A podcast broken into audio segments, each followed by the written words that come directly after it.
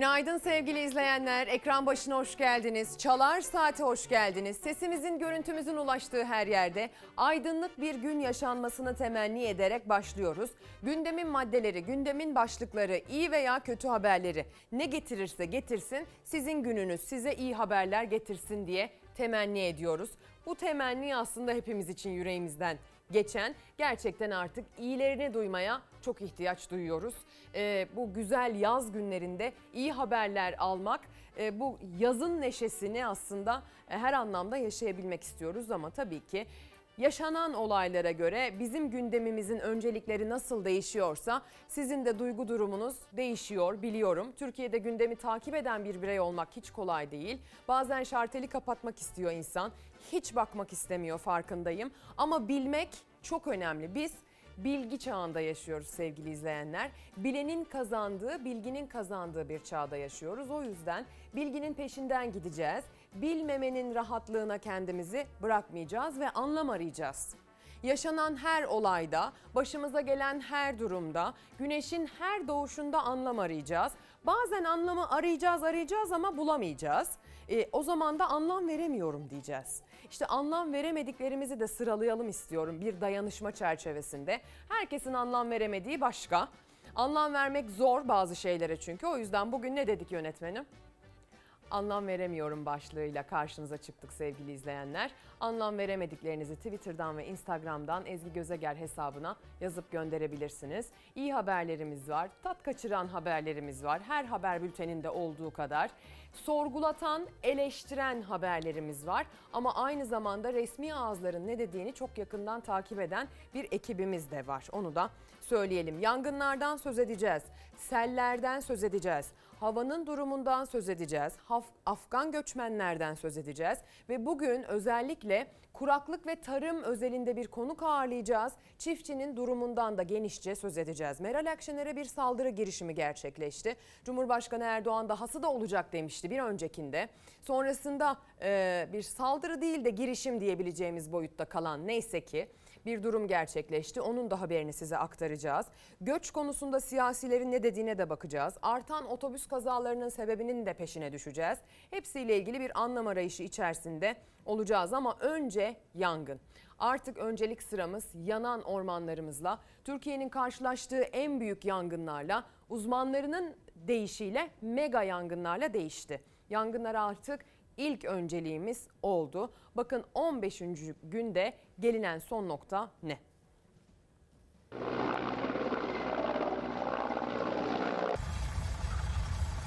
Bugün aslında biz kontrol altına aldık diye düşünürken rüzgarın yön değiştirmesi ve hızlanmasıyla birlikte tekrardan alevlendi. Tam 15 gündür sürüyor mücadele. Türkiye'nin alevlerle mücadelesinde karar veren rüzgar oluyor. Dün Bodrum'da ve Çeşme'de yine alevler kendini gösterdi. İstanbul'da da kısa süreli yangın endişesi yaşandı. Cephe sayısı bir anda 5'e çıktı.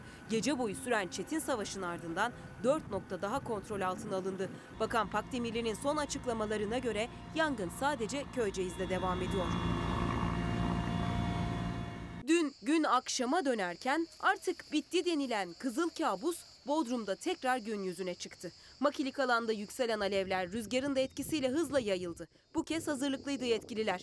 Dört helikopter havadan sarp arazideki alevlere müdahale etti. Yangın yerinin etrafı da ulaşımın olduğu bölgelere kadar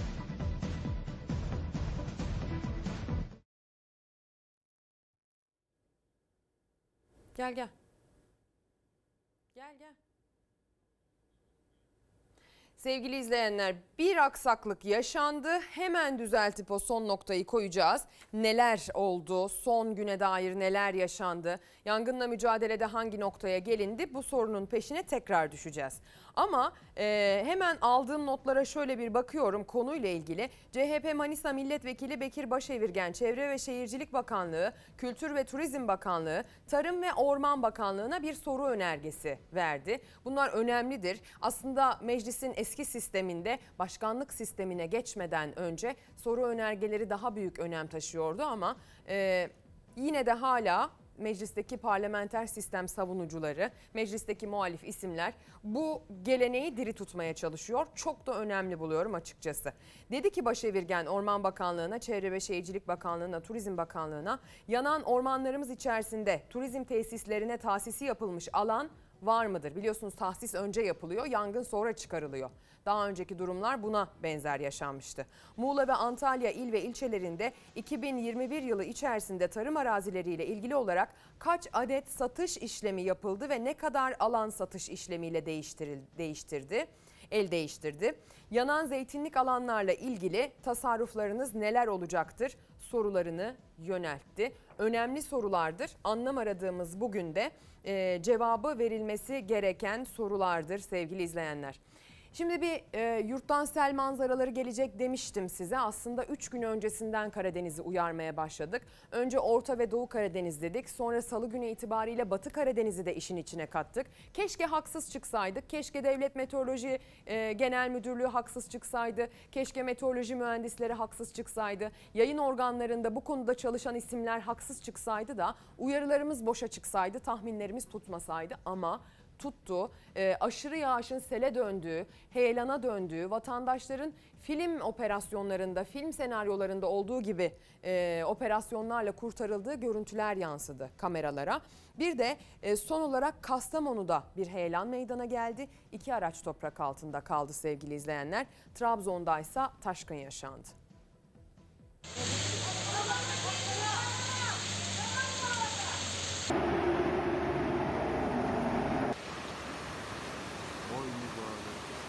Dün Rize, Artvin ve Ordu'yu vuran şiddetli yağış akşam saatlerinden itibaren rotasını Kastamonu, Karabük, Sinop ve Trabzon'a çevirdi. Kastamonu'da gece saatlerinde meydana gelen heyelanda iki araç toprak altında kaldı. Neyse ki can kaybı yok. Kastamonu İnebolu Karayolu'nda dağ birdenbire yola akmaya başladı. Küre ilçe girişinde heyelan iki aracı kullanılamaz hale getirdi. Bozkurt'ta araç içerisinde mahsur kalan sürücülerin yardımına belediye ekipleri ve vatandaşlar yetişti. Sürücüler aniden gelen felaket karşısında çaresiz kaldı. Abi geçmiş olsun. Kastamonu Meteoroloji İl Müdürlüğü gerekmedikçe dışarıya çıkmayın uyarısı yaptı. Abana'da metrekareye 110 kilogram yağış düştüğü ortaya çıktı. Trabzon'daysa sadece 20 dakika etkili olan yağmur Uzungöl'ün yüksek yamaçlarından akan Koşon Deresi'ni hareketlendirdi. Derenin dağlardan getirdiği çamur ve taşlar nedeniyle Klazomot Karester yolu bir süreliğine kapandı. Kapanan yolda turistler mahsur kaldı. Karabük'te sele teslim oldu. Sokaklar, caddeler göle döndü. Sürücüler için kabus olan yağış, gençler için su dolu caddelerde eğlence anlamına geldi. Malatya ve Sinop'ta yağmurdan etkilenen illerden oldu. Pek çok ev ve iş yeri zarar gördü.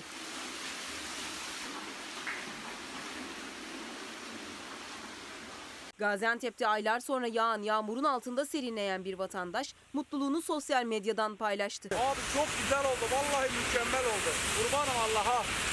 Çok şahane bir şey oldu. Bereket yavrum bereket. Ama herkes onun kadar memnun değildi.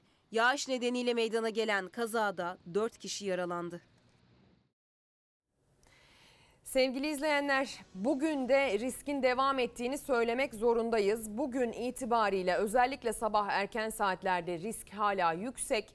Bugün Batı Karadeniz'in, Orta Karadeniz'in ve Doğu Karadeniz'in kıyılarında kuvvetli sağanak yağış ihtimali devam ediyor ve bu kuvvetli sağanak yağış bırakacak çok yüklü kalın bulutlar hani e, atmosferin tabakaları arasında adeta bir tabakanın tamamını kaplayacak boyuttaki o bulutlar çok yüklü olduğu için bazı bölgelerde aşırı yağış şeklinde de düşebilir. Kuvvetli sağanak başka bir şey, aşırı yağış başka bir şey. Bir kademe ötesinden daha büyük bir riskten söz ediyoruz. Artık biliyorsunuz. Doğu Karadeniz'de yaşayanlar, Karadeniz'in e, yerleşik hayatında olanlar, oralılar daha iyi biliyorlar ama artık Türkiye'nin geneli de bunu biliyor. Türkiye'nin geneli de artık küresel iklim değişiminin Karadeniz özelindeki etkisinin ısınmadan ziyade aşırı yağışlar, seller, heyelanlar, taşkınlar şeklinde olacağını biliyor. Bunu artık Sağır Sultan bile duydu. Dün IPCC raporu açıklandı biliyorsunuz ve bu raporda da e, küresel iklim değişiminin artan ortalama sıcaklıklar dolayısıyla artık bir miktar önüne geçmenin imkansız olduğunu ama hala zararın neresinden dönersek kardır e, imkanının da devam ettiğini söyledi rapor öz- e, özetle. 1,1 1,2 derecelik bir ortalama sıcaklık artışıyla bakın bugün iklimin bize yaşattığı sonuçlar bunlar ve IPCC diyor ki biz 2050 diyorduk. Ama artık 2030'a çektik. Şimdi bu 1,2 olan ortalama sıcaklık artışı 2030 itibariyle 1,5 olacak.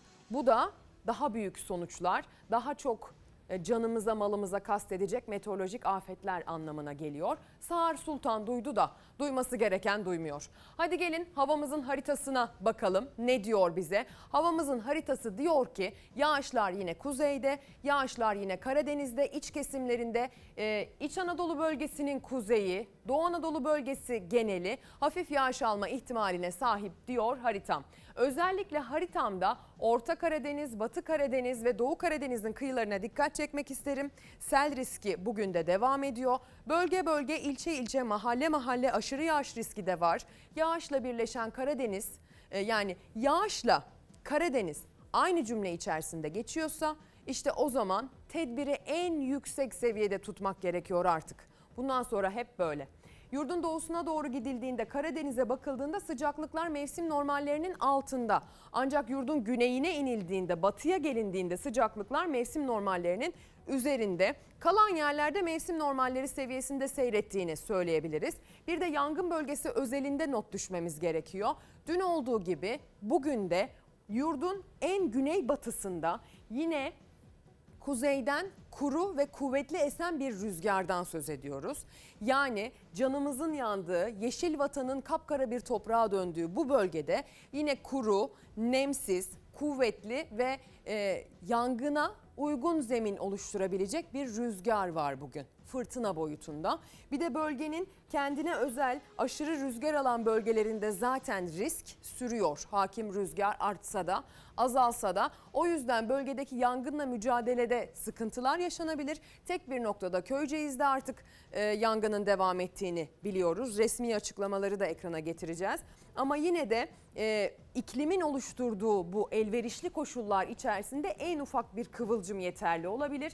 Çok dikkatli olmak lazım. Sabotaja karşı da teyakkuzda olmak lazım. Bireysel olarak e, izmarit, işte ateş çıkarabilecek herhangi bir şey konusunda da artık çok dikkatli olmak gerekiyor. Koronavirüs tablosuna da bakalım. Koronavirüs tablosunda da maalesef yangın sürüyor. 26.597'ye çıktı sevgili izleyenler vaka sayısı ve vefat sayısı da maalesef artış gösterdi. 124 olarak gerçekleşti. Yani dile kolay 124 kişi daha koronavirüsten hayatını kaybetti. Yönetmenim Savaş Yıldız'a sorayım karşılaştırma şansım var mı? Bir karşılaştıralım bir gün önceyle. Vaka sayılarındaki aslında genel trende baktığınızda bir artış görüyorsunuz. Ama günlük olarak baktığınızda azalma, artma, pik yapma sonra tekrar azalma gibi değişen eğilimleri de var. Ama geneline baktığınız zaman beklenen bir artış gerçekleşiyor. 23.731'miş bir gün önce vaka sayısı 26.597'ye yükselmiş en son açıklanan tabloda. Hadi gelin e, koronavirüs gündemine bakalım. Koronavirüs gündemine bakarken tabii ki aşıdan bahsetmeden konuyu geçmeyeceğiz. Aşı konusunda e, ülkemizdeki otoritelerde, dünyadaki otoritelerde artık eğitimin aksamaması için e, 12 yaşa kadar aşı yaşının indirilmesi gerektiğini söylüyorlar. Ama gelin görün ki biz daha öğrencilerimizin velilerinin tamamı aşılı mı ondan bile emin değiliz.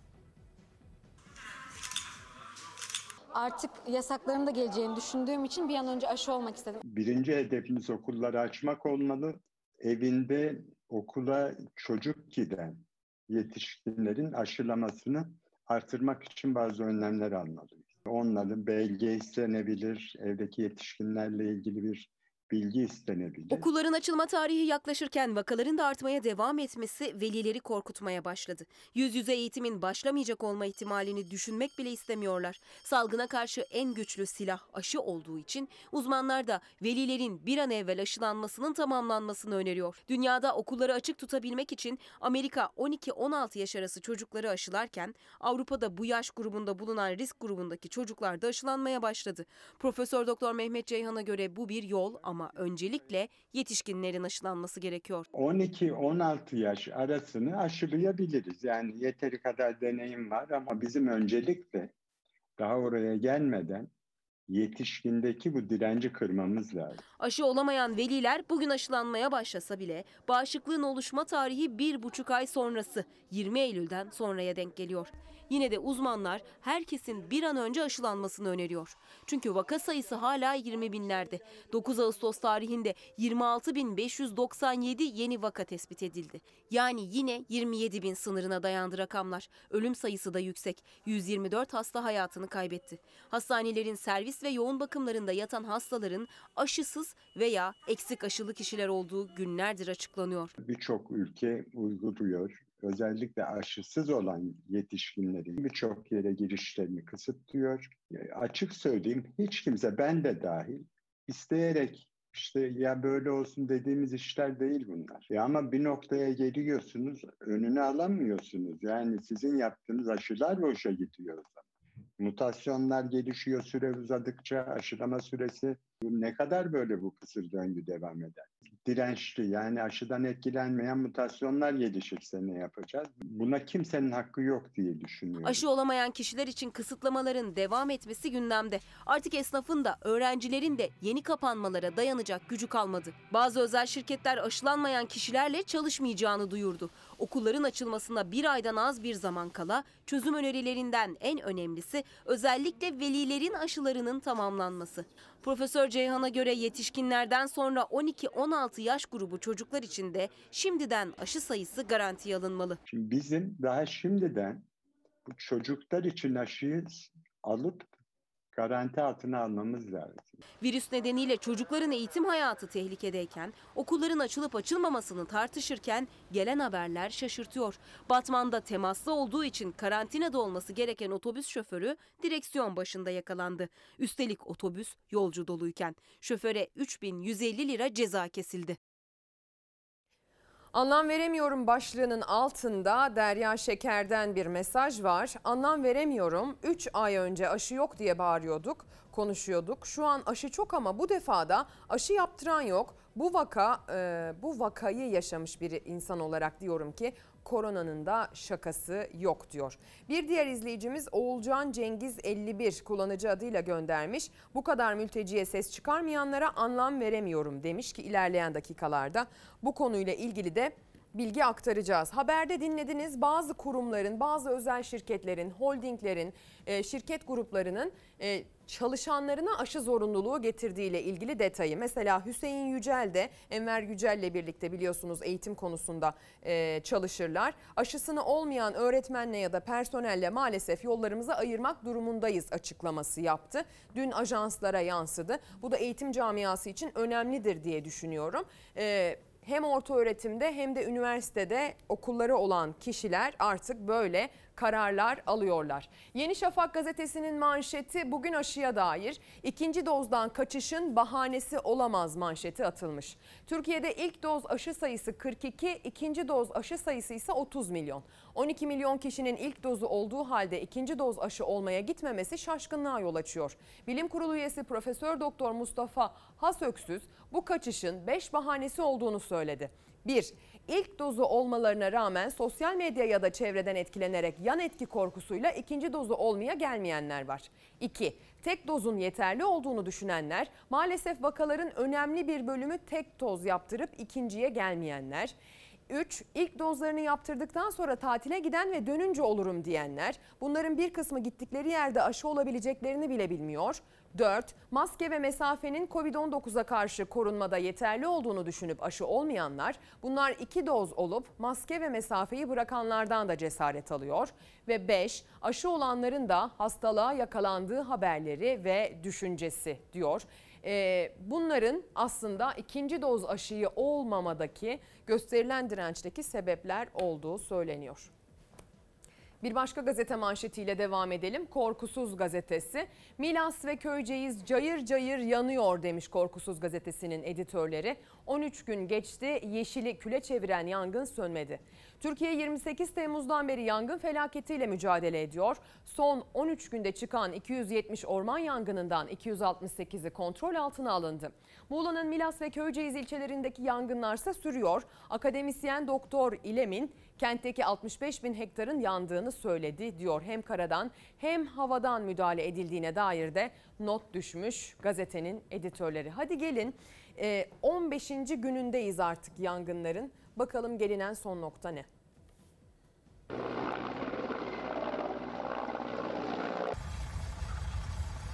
Bugün aslında biz kontrol altına aldık diye düşünürken rüzgarın yön değiştirmesi ve hızlanması ile birlikte tekrardan alevlendi. Tam 15 gündür sürüyor mücadele. Türkiye'nin alevlerle mücadelesinde karar veren rüzgar oluyor. Dün Bodrum'da ve Çeşme'de yine alevler kendini gösterdi. İstanbul'da da kısa süreli yangın endişesi yaşandı. Cephe sayısı bir anda 5'e çıktı. Gece boyu süren çetin savaşın ardından 4 nokta daha kontrol altına alındı. Bakan Pakdemirli'nin son açıklamalarına göre yangın sadece Köyceğiz'de devam ediyor. Dün gün akşama dönerken artık bitti denilen kızıl kabus Bodrum'da tekrar gün yüzüne çıktı. Makilik alanda yükselen alevler rüzgarın da etkisiyle hızla yayıldı. Bu kez hazırlıklıydı yetkililer. Dört helikopter havadan Sarp arazideki alevlere müdahale etti. Yangın yerinin etrafı da ulaşımın olduğu bölgelere kadar karadan arazöz ve tomalarla çevrildi. Gece boyu süren havadan müdahaleyle Bodrum'daki yangın söndürüldü. Oysa dün 270 yangından geriye sadece ikisi kalmıştı. Milas ve Köyceğiz. Korku ve mücadelenin adresiydi. Rüzgar hızını artırır, yangın yerleşim noktalarını tehdit ederse endişesiyle kara ekipleri dağ yamaçlarında konuşlandı. Ekipler Şövenli Yaylası'nı yangınla mücadele karargahı haline getirdi. Alevlere ulaşabildikleri en uç noktada müdahale ediyorlar. Eğer rüzgar terse döner, yangın büyürse bunun için de hazırlıklılar. Yavaş yavaş yangın geldiği zaman kademe kademe kademe kademe soğutarak yangının köye sirayet etmesini engelliyoruz. Gerçekten de rüzgar bir anda şiddetini artırdı. Tablo kötüleşti. Çövenli Yaylası yine alevlere teslim oldu. Üç helikopter yangının büyümemesi için havadan müdahaleyi hiç bırakmadı. Alevler işte bu vadiye hapsolmuştu. Korkulan rüzgarın hızını arttırmasıydı ve o korkulan oldu. Alevler tamamen tepeyi sarmış durumda. Alevlere sadece havadan helikopterle müdahale edilebiliyor. Helikopterlerin birisi yangının üzerine su atarken diğeri de hemen peşinden geliyor. Aralarında yaklaşık 10'ar saniye fark var. Havadan müdahaleler sonuç verdi. Sabaha doğru Milas artık kontrol altındaydı. Fakat Köyceğiz yanmaya devam ediyor. İzmir'in Çeşme ilçesine bağlı Alaçatı'da da eski çöplük alanında yürekler ağza geldi. Akşam saatlerinde başlayan yangın rüzgarın etkisiyle büyümeye başladı. Neyse ki korkulan olmadı. Belediye ve itfaiye ekiplerinin anında müdahalesiyle kontrol altına alındı. Bir yangın haberi de İstanbul Sarıyer'den geldi. Ormanlık alanda çıkan yangın kısa sürede söndürüldü ama korkusu bile yetti.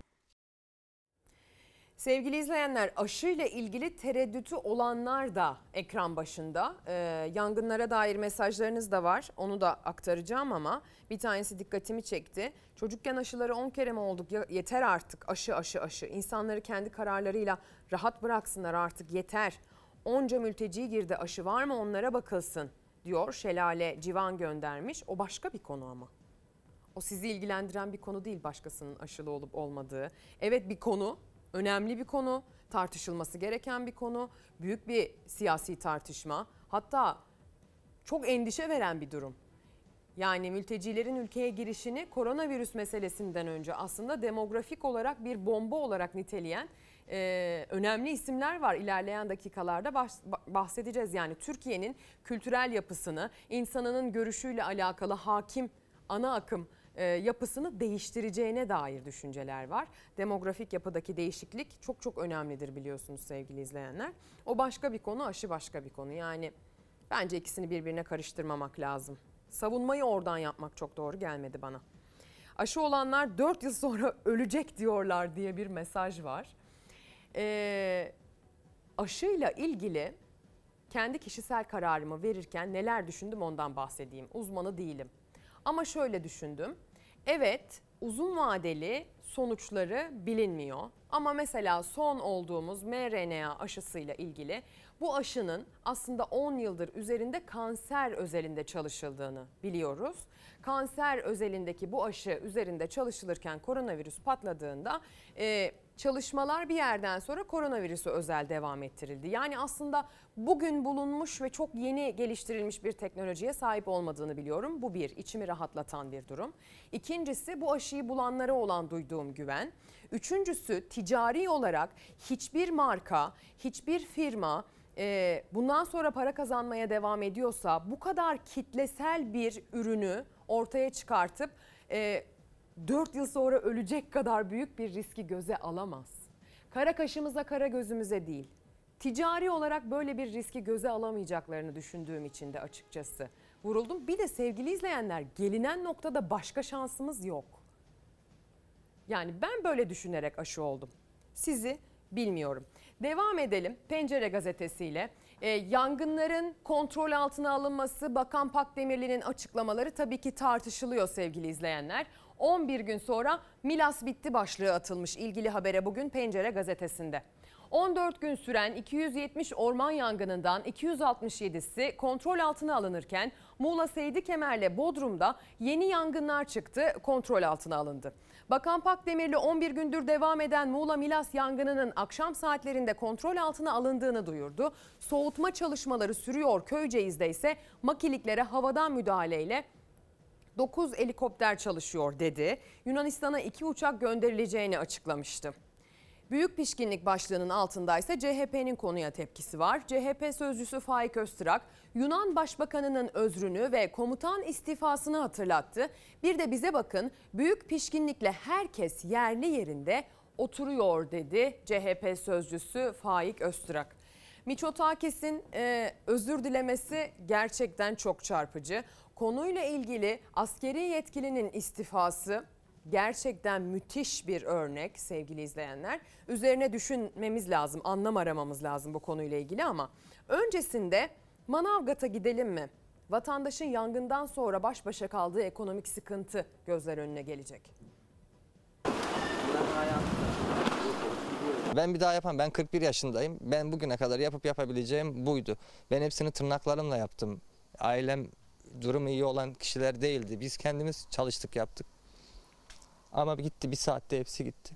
Elinde avucunda ne varsa buraya yatırdı. Üstüne kredi çekti. Yüklü bir borcun altına girdi. 2 yaşındaki kızının da geleceğiydi burası. Serasıyla birlikte planları, hayalleri de küle döndü. O an insanın aklına bir tek çocuğu geliyor. Bir tek kızım geldi aklıma. Başka hiçbir şey düşünemedim. Durumumuz bu. Hepsi gitti. Mahsulüm gitti. Artık çıkmaza girdim. Bütün dostlarım başarımdan söz ederdi bugüne kadar. 41 yıllık emeğim şu anda hepsi gitti. Ben bu borcu ödeyemem ki. Manavgat'a sadece birkaç kilometre uzaklıktaki yanan seralardan birinin sahibi Serkan Güngör. 1500 ağacın yer aldığı 10 dönümlük muz serası artık yok. Hayvanları ile birlikte kendi canını da zor kurtardı. Serasının yanışını çaresizce izledi. Her yer yandı.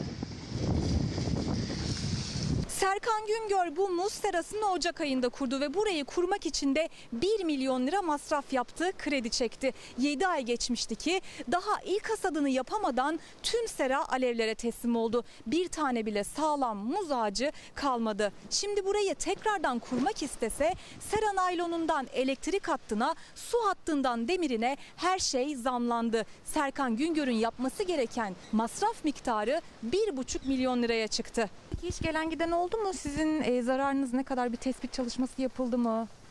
Ev bina tespitine geldiler. Ev eşyaları için geldiler. Tarım ilçeden gelmeleri gerekiyormuş. Oradan daha henüz bir haber yok. Ama benim ev ya da ev eşyalarını artık bir kenara attım. Benim seramı, burası benim iş yerim. İş yerimi benim hayata geçirmem lazım. Sigorta yaptırmış Sigortayı yapamamıştık. Ben bu yangının çıkabileceğini hiç düşünmedim. Sadece seralar değil, bölgede toplam 20 bin dekarlık tarım alanı yandı. Hayvancılıkla uğraşan bölge halkının şimdiye kadar tespit edilen zararı ise 11 milyon lira. Onlardan biri de alevlerin ulaştığı bir başka noktada Gündoğmuş ilçesine bağlı Ümitlü köyündeki Mustafa Yıldız'ın ahırı. Burası benim hayvan ağrım. Benim beslenem burasıydı. 300 hayvanım var. Bu üzerine bulunduğum yer benim kendi oturduğum yer. Yağmurda, karda, kışta eğlenip çay demleyip yemek yiyip oturduğum yer burası. Yandı bittik. Yandı bitti kül oldu. Burası benim yem tepom. Tabi onlar da yandı. Burası 300 keçinin yattığı bölme. Kenarları pirket, üzeri saç. Geçen gün hesaplattım. 80 milyar tutuyor sacıyla demiri. Şimdi sizin zararınız ne toplamda? Benim şu anda 250 milyar zararım var. 250 bin liralık zararı karşılayabilecek gücü yok Mustafa Yılmaz'ın. Çünkü tek geçim kaynağıydı burası. Geçen yıl ben 80 milyarlık yem yedirmiştim. Şimdi bu da çıkınca bize şu anda yara büyük. Bir de saman da yandı. Hayvanlara ne oldu? Hayvanlara hiçbir zayiat vermeden hayvanları yaylamız, yayladığımızda şu anda ama yaylada havada yağmadığı için şu anda hayvanlarımız aç. Devletimiz bir destek verirse bakacağız. Vermezse burayı yapamayacağız. Hayvanı da satamıyoruz. Şu anda her taraf yandığı için ki talep yok. Vatandaş bekliyor sevgili izleyenler. Ee, nasıl para kazanacağı sorusunun cevabını bekliyor mesela. Ya da başını sokacak bir evine ne zaman sahip olacağı sorusunun cevabını bekliyor.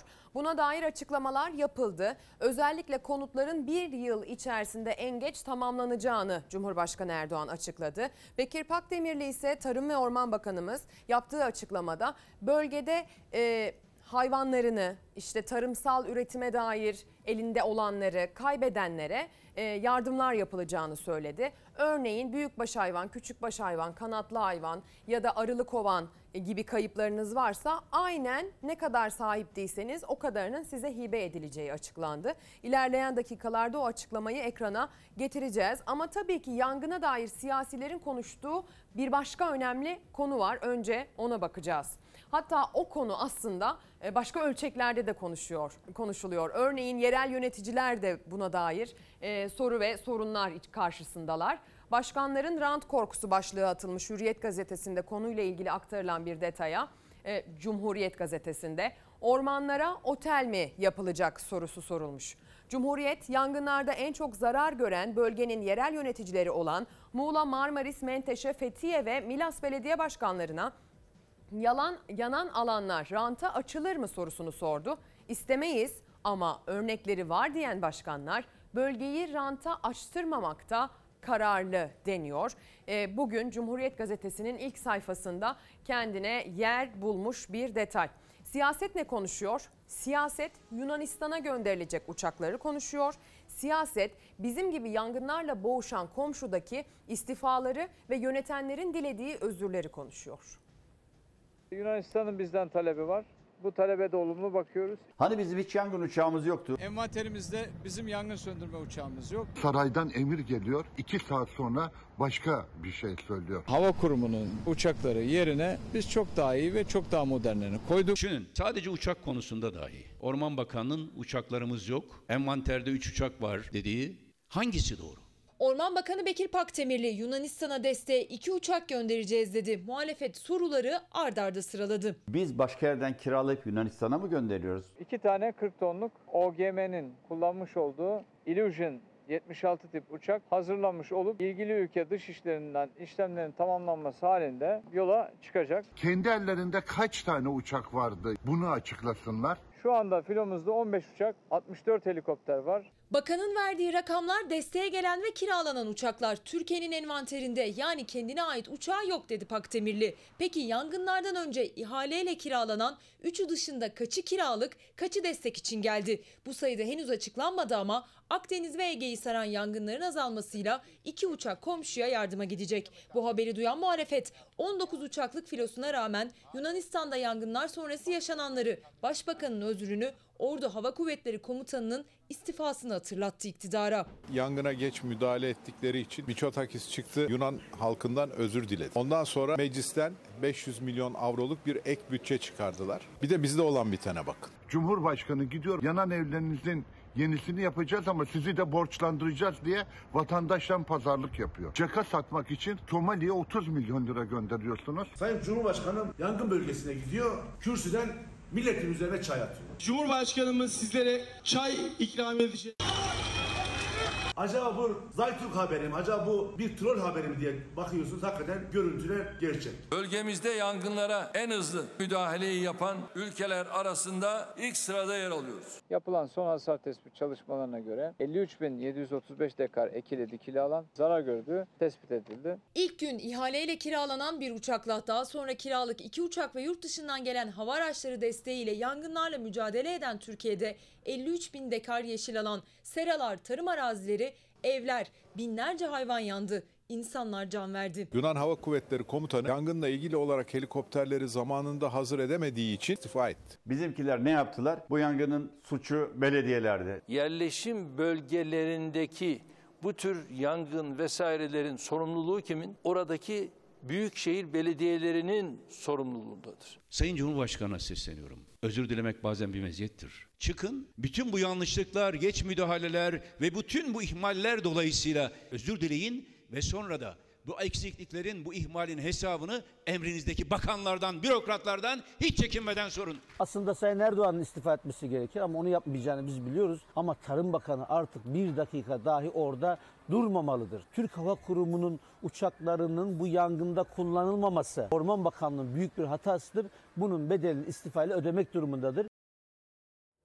İstifa çağrıları aslında yeni değil. Sürecin başından beri yapılıyor sevgili izleyenler. Özellikle en yoğun çağrı Tarım ve Orman Bakanı'nın istifa etmesi yönünde oldu. Belki de bir e, analiz yapsanız e, sayısal olarak gerçekten kim kimi kaç kere hangi süreçte istifaya çağırdı diye. Zannediyorum yanılmıyorsam takribi olarak e, Tarım ve Orman Bakanı Bekir Pakdemirli önde gelir diye düşünüyorum istifaya çağrılma konusunda. Sözcü gazetesinin manşetine bakalım. Bakanın iki danışmanı sabıkalı çıktı diyor bugün Sözcü gazetesinin editörleri. Bunları işe alırken sabıka kaydı sorulmuyor mu? Orman Bakanı Bekir Pakdemirli 49 danışmanla görev yapıyor. Bunlardan Arif Barata hakkında 47 suç kaydı, Metin Çamlı hakkında 64 suç kaydı var deniyor. Bakanın yanından ayrılmıyor detayı verilmiş. Arif Barata kırmızı halka içerisine alınmış. Danışman Arif Barata'dan AKP'li eski bakan Sema Ramazanoğlu'nun da arsa konusunda şikayetçi olduğu öğrenildi deniyor.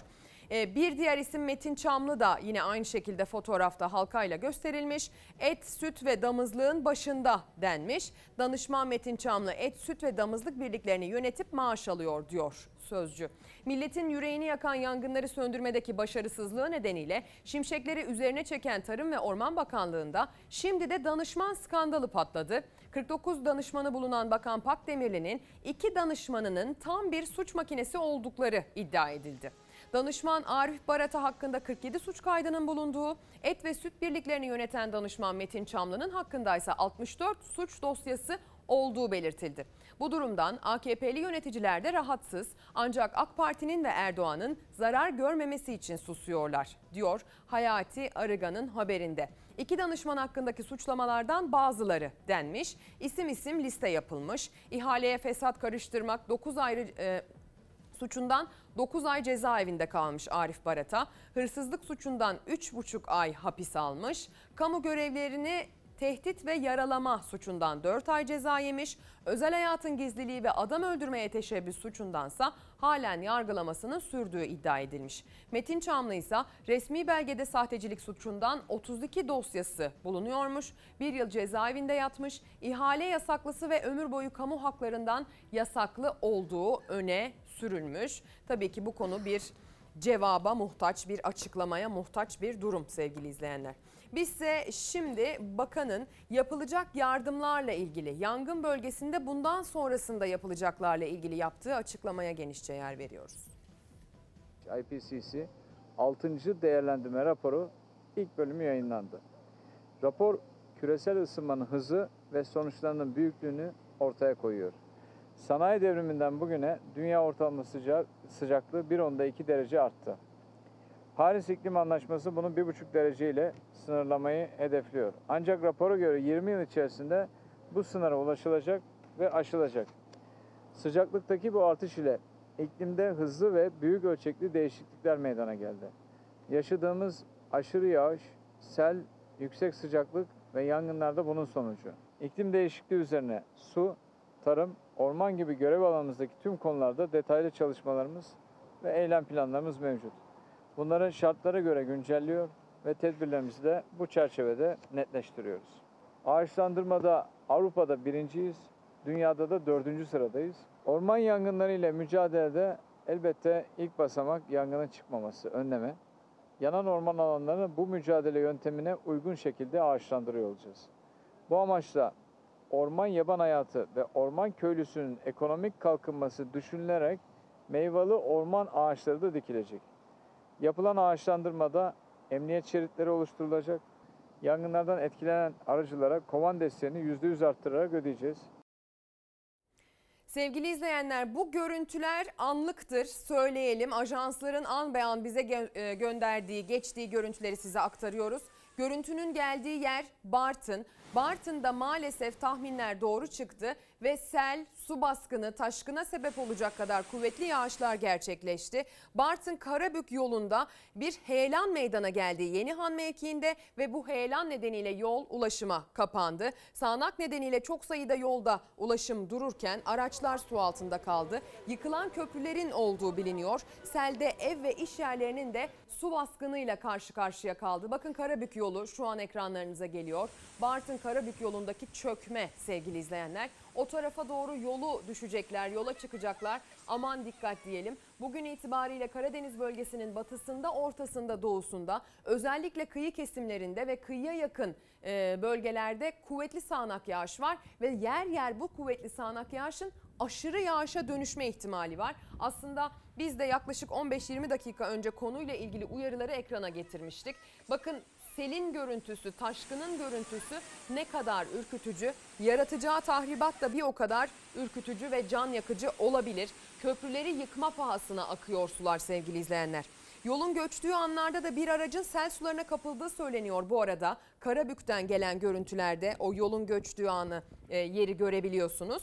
E, yolun göçtüğü anlarda bir araç sel sularına kapıldı. Araçtaki iki kişi AFAD ve vatandaşlar tarafından kurtarıldı. Abdipaşa beldesinin Yenihan köyünde evlerde mahsur kalan, içlerinde çocuklarının da yer aldığı 20 kişi ekipler tarafından kurtarıldı. Kumluca beldesi Zafer köyünde e, Herkeme deresinin taşması söz konusu ve bazı araçların ve su tankerlerinin sulara kapıldığı görüldü deniyor. Bölgeye ulaşım sağlayan köprülerde de yıkılma söz konusu. Kısa bir ara şu mevzuya detaylı bakalım dönelim. Günaydın sevgili izleyenler ekran başına hoş geldiniz. Çalar Saat'e hoş geldiniz. Kaldığımız yerden devam ediyoruz. Reklam arasına gitmeden önce Bartın'da yaşanan son durumu aktaran görüntüleri ekrana getirmiştik.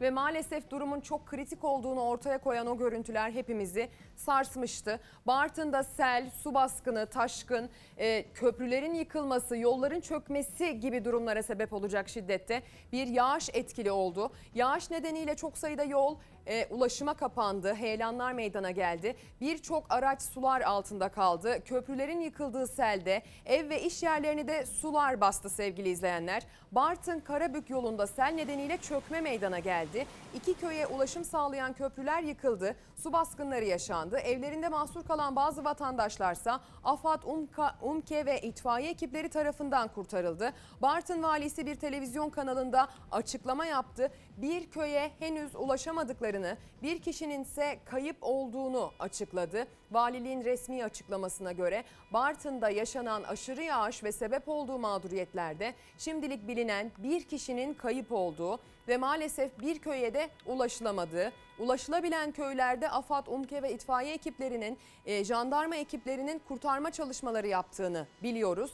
Ve maalesef sevgili izleyenler köprüler yıkıldı, ev ve iş yerleri su altında kaldı ve arabalar sel sularına kapıldı.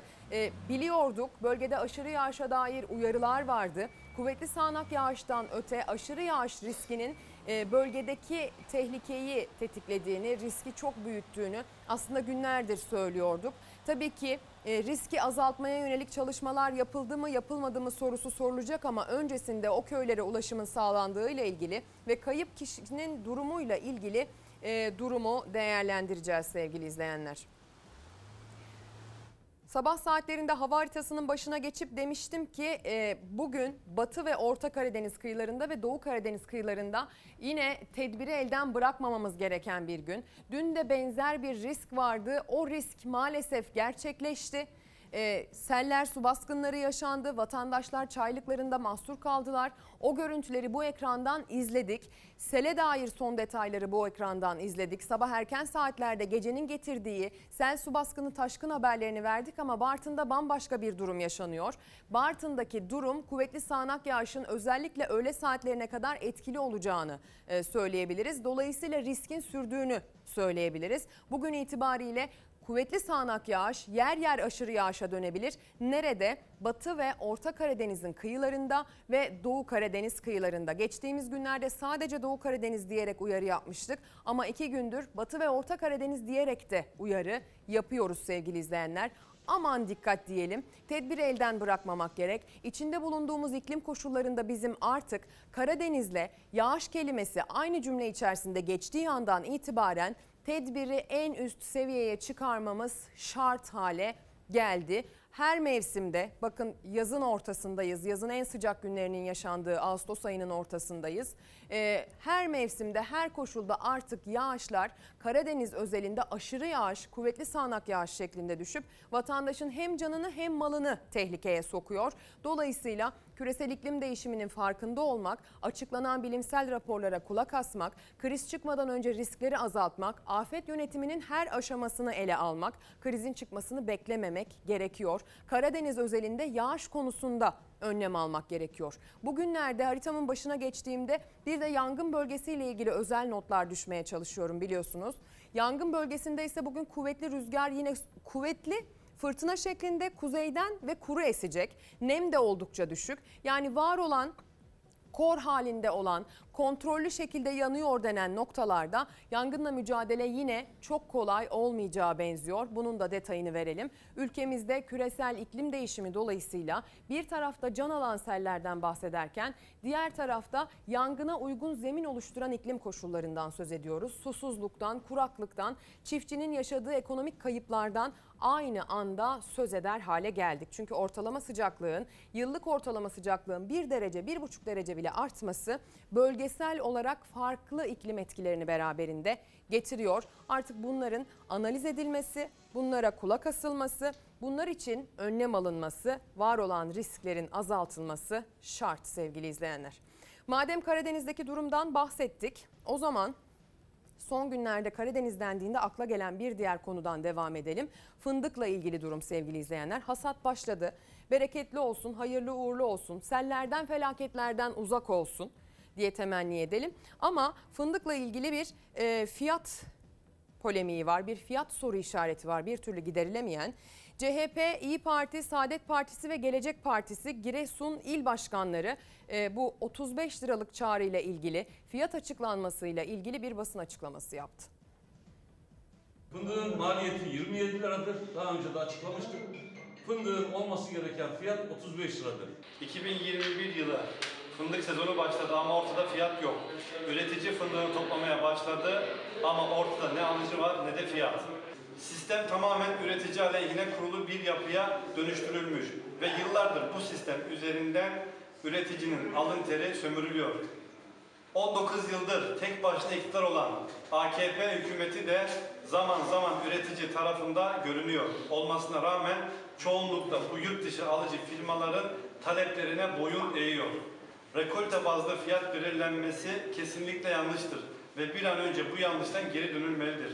1 kilo fındığın maliyeti 27 TL'dir. Buradan AKP milletvekillerine sesleniyoruz. 35 TL'nin altında açıklanacak bir fiyat üreticiye ihanettir. Yıllardır fındık üzerinden kazanç sağlayanların ekmeğine yağ sürmektir.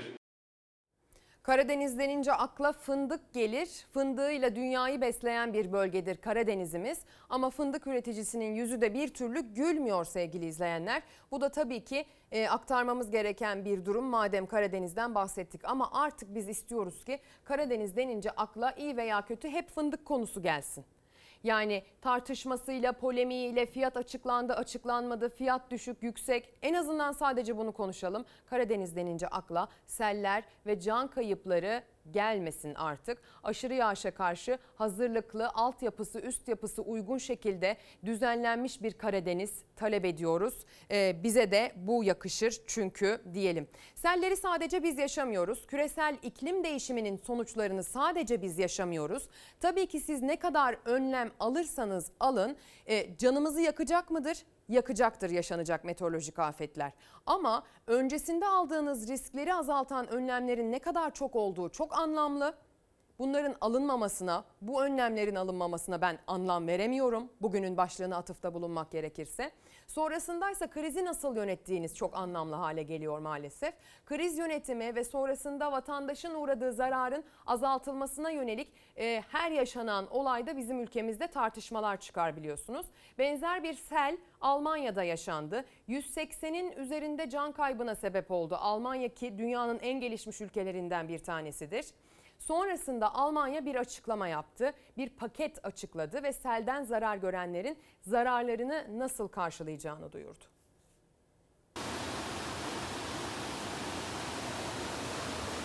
Yakın tarihinin en büyük faciasını yaşayan Almanya yeniden imar için 30 milyar euroluk fon oluşturulmasına karar verdi. Ülkenin batı kesimlerinde geçen ay 186 kişinin ölümüne yol açan şiddetli yağış ve sellerin ardından Almanya hızla toparlanma sürecine girdi. Hasar gören şehirlerin ve binaların imarı için 30 milyar euro yani 300 milyar liradan daha fazla bir bütçe ayırdı. Bu miktarın 28 milyar euroluk bölümü federal hükümet ve eyaletler tarafından yarı yarıya finanse edilecek ve uzun vadeli altyapı çalışmalarına harcanacak. 2 milyar euroluk miktarsa federal hükümet tarafından karşılanacak ve sel felaketinde tahrip olan demir yolları gibi federal hükümetin sorumluluk alanındaki altyapıya aktarılacak. 30 milyar euroluk kaynağın serbest bırakılabilmesi için gereken yasanın çarşamba günkü Bakanlar Kurulu toplantısında kabul edilmesi ve 26 Eylül'deki seçimler öncesinde federal mecliste oylanması öngörülüyor. Almanya Başbakanı Merkel selin hemen ardından da 400 milyon euroluk acil yardım paketi çıkarmıştı. Sevgili izleyenler, e, dünün sıcak bir gelişmesiyle devam edeceğiz. E, biliyorsunuz İyi Parti lideri esnaf ziyaretlerine devam ediyor. Biz de buna dair haberleri aktarıyoruz olabildiğince. Dün bir e, provokasyonla karşılaştı, bir saldırı girişimiyle karşılaştı. Akşener'e yine saldırı başlığıyla Pencere gazetesi durumu ilk sayfasına taşıyan gazetelerden. İyi Parti lideri Akşener'e Sivas Zara ziyaretinde bir grup istifa çağrısıyla sözlü saldırı düzenledi. Rize saldırısı sonrasında Erdoğan bu daha bir bunlar iyi günlerin demişti diyor. Pencere gazetesi Cumhurbaşkanı Erdoğan'ın konuya ilişkin çok tartışılan sözlerini hatırlatıyor. Hadi gelin gidelim o provokasyonun görüntülerine. Sizi CHP meclise sokmadı mı 15 milletvekiliyle? Evet aynen öyle oldu sevgili kardeşim. Oraya girmediniz siz oraya. Evet. Olur kardeşim. Çok teşekkür ederim. Seni mi kıracağım? Seni mi kıracağım kardeşim? Sağ olasın. İyi Parti Genel Başkanı Meral Akşener'in Zara ziyaretinde gerginlik yaşandı. Akşener konuşurken bir kişi istifa edin diye ses yükseltti. Polis laf atan kişiyi oradan uzaklaştırdı. Seçimde dediler ki emir talim, talimat verildi giremezsiniz seçime dendi. Kimsenin beklemediği bir işi yaptım ben. Gittim aldık gittim Sayın Kılıçdaroğlu'ndan 15 milletvekili. İyi Parti Genel Başkanı Meral Akşener Sivas'ın Zara ilçesinde esnaf ziyaretindeydi. Esnafın derdini dinledikten sonra meydanda toplanan vatandaşlara seslendi. Ama Allah aşkına oyunuzu pahalı hale getirin. Konuşması sırasında bir kişi Akşener'e bağırmaya başladı. Ortam bir anda gerildi. Sizi CHP meclise sokmadı mı 15 milletvekiliyle? Evet aynen öyle oldu sevgili kardeşim. Oraya girmediniz siz oraya. Evet. Çok haktan söz ediyorsanız istifa edin. Gir- Olur kardeşim. Çok teşekkür ederim. Seni mi kıracağım? Seni mi kıracağım kardeşim? Sağ olasın. Her şeyimizi yapmıştık. Seçimde dediler ki emir talim, talimat verildi giremezsiniz seçime dendi. Kimsenin beklemediği bir işi yaptım ben. Gittim aldık gittim Sayın Kılıçdaroğlu'ndan 15 milletvekili. Polis vatandaşı alanın dışına çıkardı. İyi Parti Genel Sekreteri Uğur Poyraz ve CHP Kadın Kolları Genel Başkanı Aylin Nazlı Aka sosyal medya üzerinden saldırıya tepki gösterdi. Ne yapıyorsunuz arkadaşlar? Yapmayın. İnsanlar istediğini söyleyecek. Ben de cevabını vereceğim. Şehirlere yerleştirilmiş provokatörlerin beyhude çabalarını ibretle izliyoruz. Yahu korkmayın. Daha seçimlere var. Şimdiden bu oyunları yaparsanız seçimlerde ne yapacaksınız? Genel Başkanımız Sayın Meral Akşener geldikçe siz gidiyorsunuz. Mesele bu kadar basit. Bu saldırının sorumlusu tek adam rejimidir. Millet İttifakı olarak sokaklarda olmaya devam edeceğiz. İlk seçimlerden sonra da halkın iktidarını kuracağız. Geçmiş olsun Sayın Meral Akşener. Biz de geçmiş olsun dileklerini iletelim. Hiçbir siyasi parti liderine, hiçbir siyasiye e, sahada bu tarz girişimleri yerinde ve ölçülü bulmuyoruz sevgili izleyenler. Neyse ki ölçüsü bu sefer çok kaçmamış. E, Meral Akşener de cevabını vermiş. Aslında demokratik bir ortamda oluşmasına sebep olmuş. Koşullar her ne kadar çok iyi niyet içermese de diyelim. İyi niyet kötü niyet sorgusu yapacağımız bir diğer haberle devam edelim mi sevgili izleyenler? Biz sadece soracağız. Yargıyı vermeyeceğiz, yorumu yapmayacağız. Siz yapacaksınız, siz vereceksiniz son kararı. Küllerin arasında rant arayana dur. Karar gazetesinde bir başlık. 15 gündür devam eden yangınlarda son alevleri söndürme mücadelesi sürerken Muğla Milas'taki Akbelen Ormanı'nda köylüler madene hayır nöbetini bırakmıyor. Kızılçam ağaçlarının kesilmesine karşı çıkan bölge sakinleri güvenlik güçlerinin kalkanlarının önünden ayrılmadı. Gelecek Partisi lideri Davutoğlu da böyle bir dönemde ağaçları kesmeye, buradan rant sağlamaya çalışan herkesin karşısında duracağız. Yangında bile rant peşinde koşanların dönemi sona erecek dedi diyor. Aslında bu konu sadece Gelecek Partisi lideri Ahmet Davutoğlu'nun gündeminde değildi sevgili izleyenler. Ee, geçtiğimiz gece değil ondan önceki gece saatlerinde jandarma müdahalesiyle karşılaşan köylülerin durumuyla ilgili pek çok siyasinin söyleyeceği sözü vardı. Hadi gelin Akbelen'e gidelim. En başından beri nöbetlerini takip ediyoruz biliyorsunuz ki. Son durumda tansiyon biraz yükseldi. Bakın neler oldu.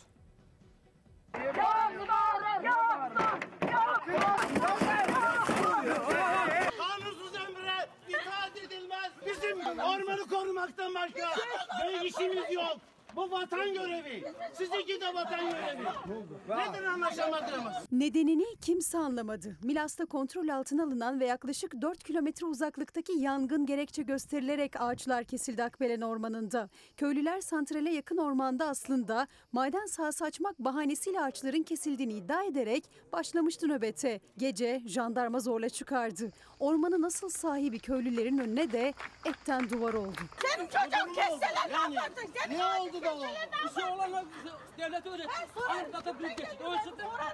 Ne yapıyorsunuz siz? Ne yapıyorsunuz? Bu ormanı koruyan halka ne yapıyorsunuz? Vicdanlarınızla mı taşlaştı? Milas, İkizköy, Akbelen ormanları yangından etkilenmeyen ama Yeniköy Termik Santralinden etkilenen yerlerden biri. Köylüler ve çevreciler iki yıldır Akbelen ormanlarını maden sahasına feda etmemek için direniyordu. Ama yangınlar gerekçe gösterilerek hem yüze yakın ağaç kesildi hem de köylülerin ormana girişi yasaklandı. Ormanı biz koruyoruz iki senedir. Bu ormanlar kesilecekti iki senedir. Neredeydiniz? Kime hizmet Neredeydiniz? Yeniköy santralini korumak için yol kenarlarında bir kesim yapıldı. Bu olabilir. Ama yani bütünü kurtarmak için hani gemiyi kurtarmak için sandal feda edilir. Bura öyle değil. Bura başka bir şey. Akılları sıra bir uyanıklık. E, tabirimi mazur görün çakallık yapmışlar. Devlet başımızda bir diktatörlük değildir. Devlet millet içindir. Millet varsa devlet vardır. Dünya aynı zamanda bitkilerindir. Dünya aynı zamanda hayvanlarındır. Erdoğan'a da bunu öğreteceğiz. Yangın bölgesindeki muhalefette ikiz köylülere destek için oradaydı. Ama jandarma gece saat 2.30'da Akbelen nöbetini zorla bitirdi. Ne diye çıkacağız? Yani biz hangi suçu işledik? Hangi haylazlığı yaptık? Bunu söylesinler. Anında çıkalım. köylülere müdahale edeceğinize yangınlara müdahale edin. Köylülerin haklarını engelleyeceğinize bu ülkedeki hırsızlıklara engel olun.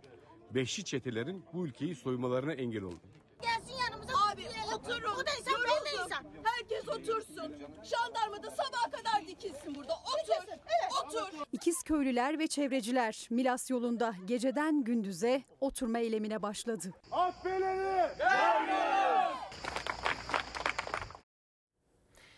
Sevgili izleyenler gönderdiğiniz mesajlarda duruma tepkinizi görebiliyorum. Anlam veremediğinizi görebiliyorum. Açıkçası ben de anlam veremeyenlerdenim bu duruma. Ee, özellikle o bölgede böylesine bir durum yaşanmışken, cayır cayır her yer yanmışken, yanan yerlerin ölçüsü için 175 bin futbol sahası gibi ölçüler verilirken Antalya artı Muğla... e, yani 100 ağacın birden kesilmesi bir anda ve yangın tedbiri şeklinde bunun adlandırılması gerçekten çok anlam verilir bir durum değil. Yangına uzak bir nokta olduğu biliniyor ve bölgede zaten madene dair bir çalışma olacağı biliniyor. Günlerdir süren bir nöbet olduğu biliniyor. Ee, bu bahaneyi ortaya sürerken ne düşündüklerini de anlayamıyorum. Ona da anlam veremiyorum açıkçası. Bilmiyorum ama her şeye rağmen gelen mesajlar arasında da mülteciler, Afganlar, Suriyelilerle ilgili çokça mesajınızın olduğunu görüyorum. Bazı mesajların ihbar niteliği taşıdığını görüyorum. Tabii ki onlar teyit edilmesi gereken durumlar olduğu için okuyamıyorum buradan. Ama e, Şanlıurfa'dan bir e, öneri gelmiş. Yakup Turgut 63 rumuzuyla bir izleyicimiz diyor ki gelin halk olarak referanduma gidelim. Mülteciler kalsın ya da gitsin halk cevap versin demiş. E, Dünyada pek çok halk konuyla ilgili kafadaki soru işaretlerine cevap vermeye çalışıyor. Avrupa Birliği de buna dahil. Birleşmiş Milletler İnsan Hakları Yüksek Komiseri e, Michel Bachelet, savaşın yeni bir insani krize evrilmekte olduğu uyarısını yaptı. Afganistan'dan söz etti. E, Taliban'ın Afganistan'daki ilerleyişi sürerken Avrupa Birliği'ne sığınma başvuruları reddediliyor. Afganların ülkelerine geri gönderilmeleri konusunda görüş ayrılıkları derinleşiyor Avrupa Birliği'nde. İltica talepleri kabul edilmeyen Afganların şiddetin tırmandığı Afganistan'a sınır dışı edilmeleri uygulamaları tartışılıyor sevgili izleyenler. 6 ülke uygulamanın devam ettiği görüşünde. Almanya, Hollanda, Avusturya, Belçika, Danimarka ve Yunanistan Afganların ülkelerine sınır dışı edilmesi yönündeki uygulamanın devam etmesi gerektiğini savundu ve bu buna dair mektuplarında uygulamanın askıya alınması daha da fazla Afgan vatandaşını AB'ye ulaşmak için ülkelerini terk etmeye motive edecektir ifadelerine yer verildi. Pek çok AB üyesi Afganistan'daki gelişmelerin Avrupa'nın 2015-2016 yıllarında karşı karşıya kaldığı sığınmacı krizine benzer bir krizi tetikleyebileceği endişesini taşıyor diyor ve bazı e, özellikle Almanya'da başı çekiyorlar. Bazı sivil toplum örgütleri de Afganların geri gönderilmesiyle ilgili tepki seslerini yükseltiyor. İnsan haklarından söz ediyorlar. Onlara kucak açılması gerektiğini söylüyorlar. Bizim ülkemizde de konu çok tartışılıyor çünkü özellikle yurdun doğusundan bir e, göç, bir akın an be an kameralara yansıyor sevgili izleyenler. Kimi zaman vatandaş kaydediyor, kimi zaman haber kameraları kaydediyor bu görüntüleri. Cumhurbaşkanı Erdoğan yaptığı açıklamada e, dedi ki finansal durumu ayarladıktan sonra güçlü bir ülke olduğumuzun göstergesidir almaya devam edeceğiz dedi. Ancak Ömer Çelik e, ters düşecek diyebileceğimiz minvalde bir açıklama yaptı. Muhalefet de karşılıklı açıklamalarla devam eden göç dalgasına ses yükseltti. 4 milyon mülteci varsa korumamız altındaysa Türkiye herhalde zayıf bir ülke değil ve bundan sonra da yine finansı iyi yönetmek suretiyle bu tür adımları atacağız. Bundan daha fazla bir göç yükü kaldıracak durumda da değildir Türkiye. Türkiye yalanlarla çalkalanıyor. İktidar birbirini yalanlıyor. Cumhurbaşkanı başka bir şey söylüyor. Sözcü başka bir şey söylüyor. Hükümette bir kafa karışıklığı var. Ama ülkenin kafası karışık. Şu göç dalgası, şu silahsız istila bir an önce durdurulmalı. Cumhurbaşkanı Erdoğan'ın mülteci almaya devam edeceğiz çıkışına karşılık AK Parti sözcüsü Ömer Çelik'ten gelen daha fazla yükü kaldıramayız vurgusu. 3 gün arayla iktidardan gelen iki farklı açıklama. Muhalefet kafa karışıklığı dedi, Afgan göçü için çözüm istedi. Türkiye herhalde zayıf bir ülke değil. Finansmanı iyi yönettiği için bunu başarıyor.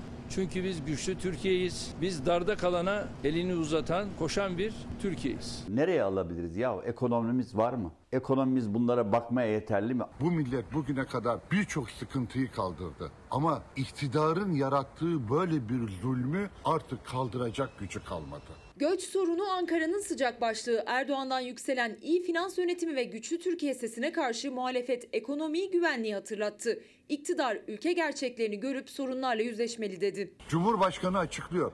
100 bin göçmeni Türkiye vatandaşı yaptık diye. Ve bunu daha da fazlalaştırabileceğini söylüyorsunuz. Çünkü Avrupa ile 3 kuruşa göçmen pazarlığı yaptınız. Bunu bile sattınız, bunu bile ranta dönüştürmeye kalktınız. Mesela bir para meselesi falan da değildir. Türkiye'yi bir göçmen kampı gibi saygısızca niteleyenlerin istismarına müsaade etmeyiz. Türkiye silahsız bir istilayla karşı karşıya. Herkes tedirgin. Ülke olarak güvenliğimizle ilgili endişelerimiz var. Göç dalgasının başladığı günlerde Bolu Belediye Başkanı Tanju Özcan şehirdeki yabancı uyruklulara suyun 10 kat zamlı verilmesi önerisiyle gündem olmuştu. Bu kez de Cumhurbaşkanı Erdoğan'a seslendi. E peki arkadaşlar bu gizli istilayı görüp de susmak doğru bir şey mi? Sayın Cumhurbaşkanı'na çağrıda bulunuyorum. Madem doğudaki sınırlarımızı koruyamıyoruz, Avrupa sınırlarımızı 3-5 günlüğüne değil, süresiz olarak açın. Bunu yaparsanız ABD'nin bu hain planına ağır bir darbe vurmuş olursunuz. Ben de size amasız fakatsız milleti önünde teşekkürlerimi sunarım. Her geçen gün artan göçle birlikte siyasetin tansiyonu da giderek yükseliyor. Sevgili izleyenler Afgan göçü meselesi, Suriyeli mülteciler meselesi, bu işin ekonomik boyutu, Türkiye'nin e, finansal olarak durumu ayarladıktan sonra güçlü bir ülke olduğunun göstergesi şeklinde yorumlanması. Bunlar çok büyük tartışma konuları. Konu ne olursa olsun, gündem neye evrilirse evrilsin bu konu tartışılmaya devam ediyor. Biz de bu konuyu tartışmaya devam edeceğiz ama sabah ilk saatlerde de anons etmiştim. Bugün tarımdan, kuraklıktan da söz edeceğiz. Kuraklığın orman yangınlarına etkisinden de söz edeceğiz ve siyasetin aslında bu anlamda zamanında sorduğu soruların cevapsız kaldığından da söz edeceğiz. Konuğumuz CHP NİDE Milletvekili Ömer Fethi Gürer. Kendisi sahadaki varlığıyla tanınan bir vekil. Kendisi tarım konusunda vatandaşın sesine ses katmasıyla aslında bilinen bir vekil. Ee, bizim bültenlerimizde de tarım konusunda kendi bölgesinde ya da Türkiye'nin başka yerlerinde yaptığı çalışmalara biz yer veriyoruz. Ee, soru önergeleriyle verdiği soru önergelerinin sayısıyla bilinen bir vekil. Ve içinde bulunduğumuz süreçte aslında önümde bir soru önergesi var. Mayıs 2021'de sorulmuş ancak cevap alınamamış. Tam olarak orman yangınlarıyla mücadeleyle ilgili soruyu e, Tarım ve Orman Bakanı Bekir Pakdemirli'nin cevaplaması üzerine meclise sunmuş vekilimiz. E, ondan çarpıcı detayları size aktaracağım ama öncesinde konuma bir hoş geldin diyeyim. Teşekkür hoş geldiniz ediyorum. Ömer İyi Bey. Nasılsınız? diliyorum. Teşekkür Sizlerin ederim. varlığı çiftçimizin, işçimizin, esnafımızın, emeklimizin, engellimizin, dar gelirlimizin sorunlarının da gündeme gelmesi ve bunların çözüm bulması anlamına çok önemli. Onun için Fox ailesine, Doğan Bey'e, İsmail Bey'e, sizlere çok çok teşekkür ediyoruz. Çünkü bizler vasıtasıyla halkın sorunlarını gündeme taşıyorsunuz. Bunların da çözümü için uğraşıyoruz. Biz özünde eleştirmiyoruz, yol gösteriyoruz. Ülkemiz iyi olsun, insanlarımız mutlu olsun, hiçbir çocuk yatağa aç girmesin diye çalışıyoruz. Bu anlamda ben de sizlere çok çok teşekkür ediyorum. Biz Sağ olun. teşekkür ederiz vekilim. Siz çalışıyorsunuz. Biz işimizi yapıp aktarıyoruz. Ee, ayna tutuyoruz aslında. Görevimiz bu. Doğan Şentürk, İsmail Küçükkaya özelindeki e, teşekkürlerinize de cevabımı böyle vermiş olayım. Sağ ben olun. de temsilcileri olarak şu an burada. Ee, Öncelikle kuraklık ve yangınla ilgili başlamak istiyorum. Siz 20, e, 2021'in 27 Mayıs'ında bu konuyla ilgili bir soru önergesi vermişsiniz. Önümde duruyor sevgili izleyenler 9 soruluk bir soru önergesi.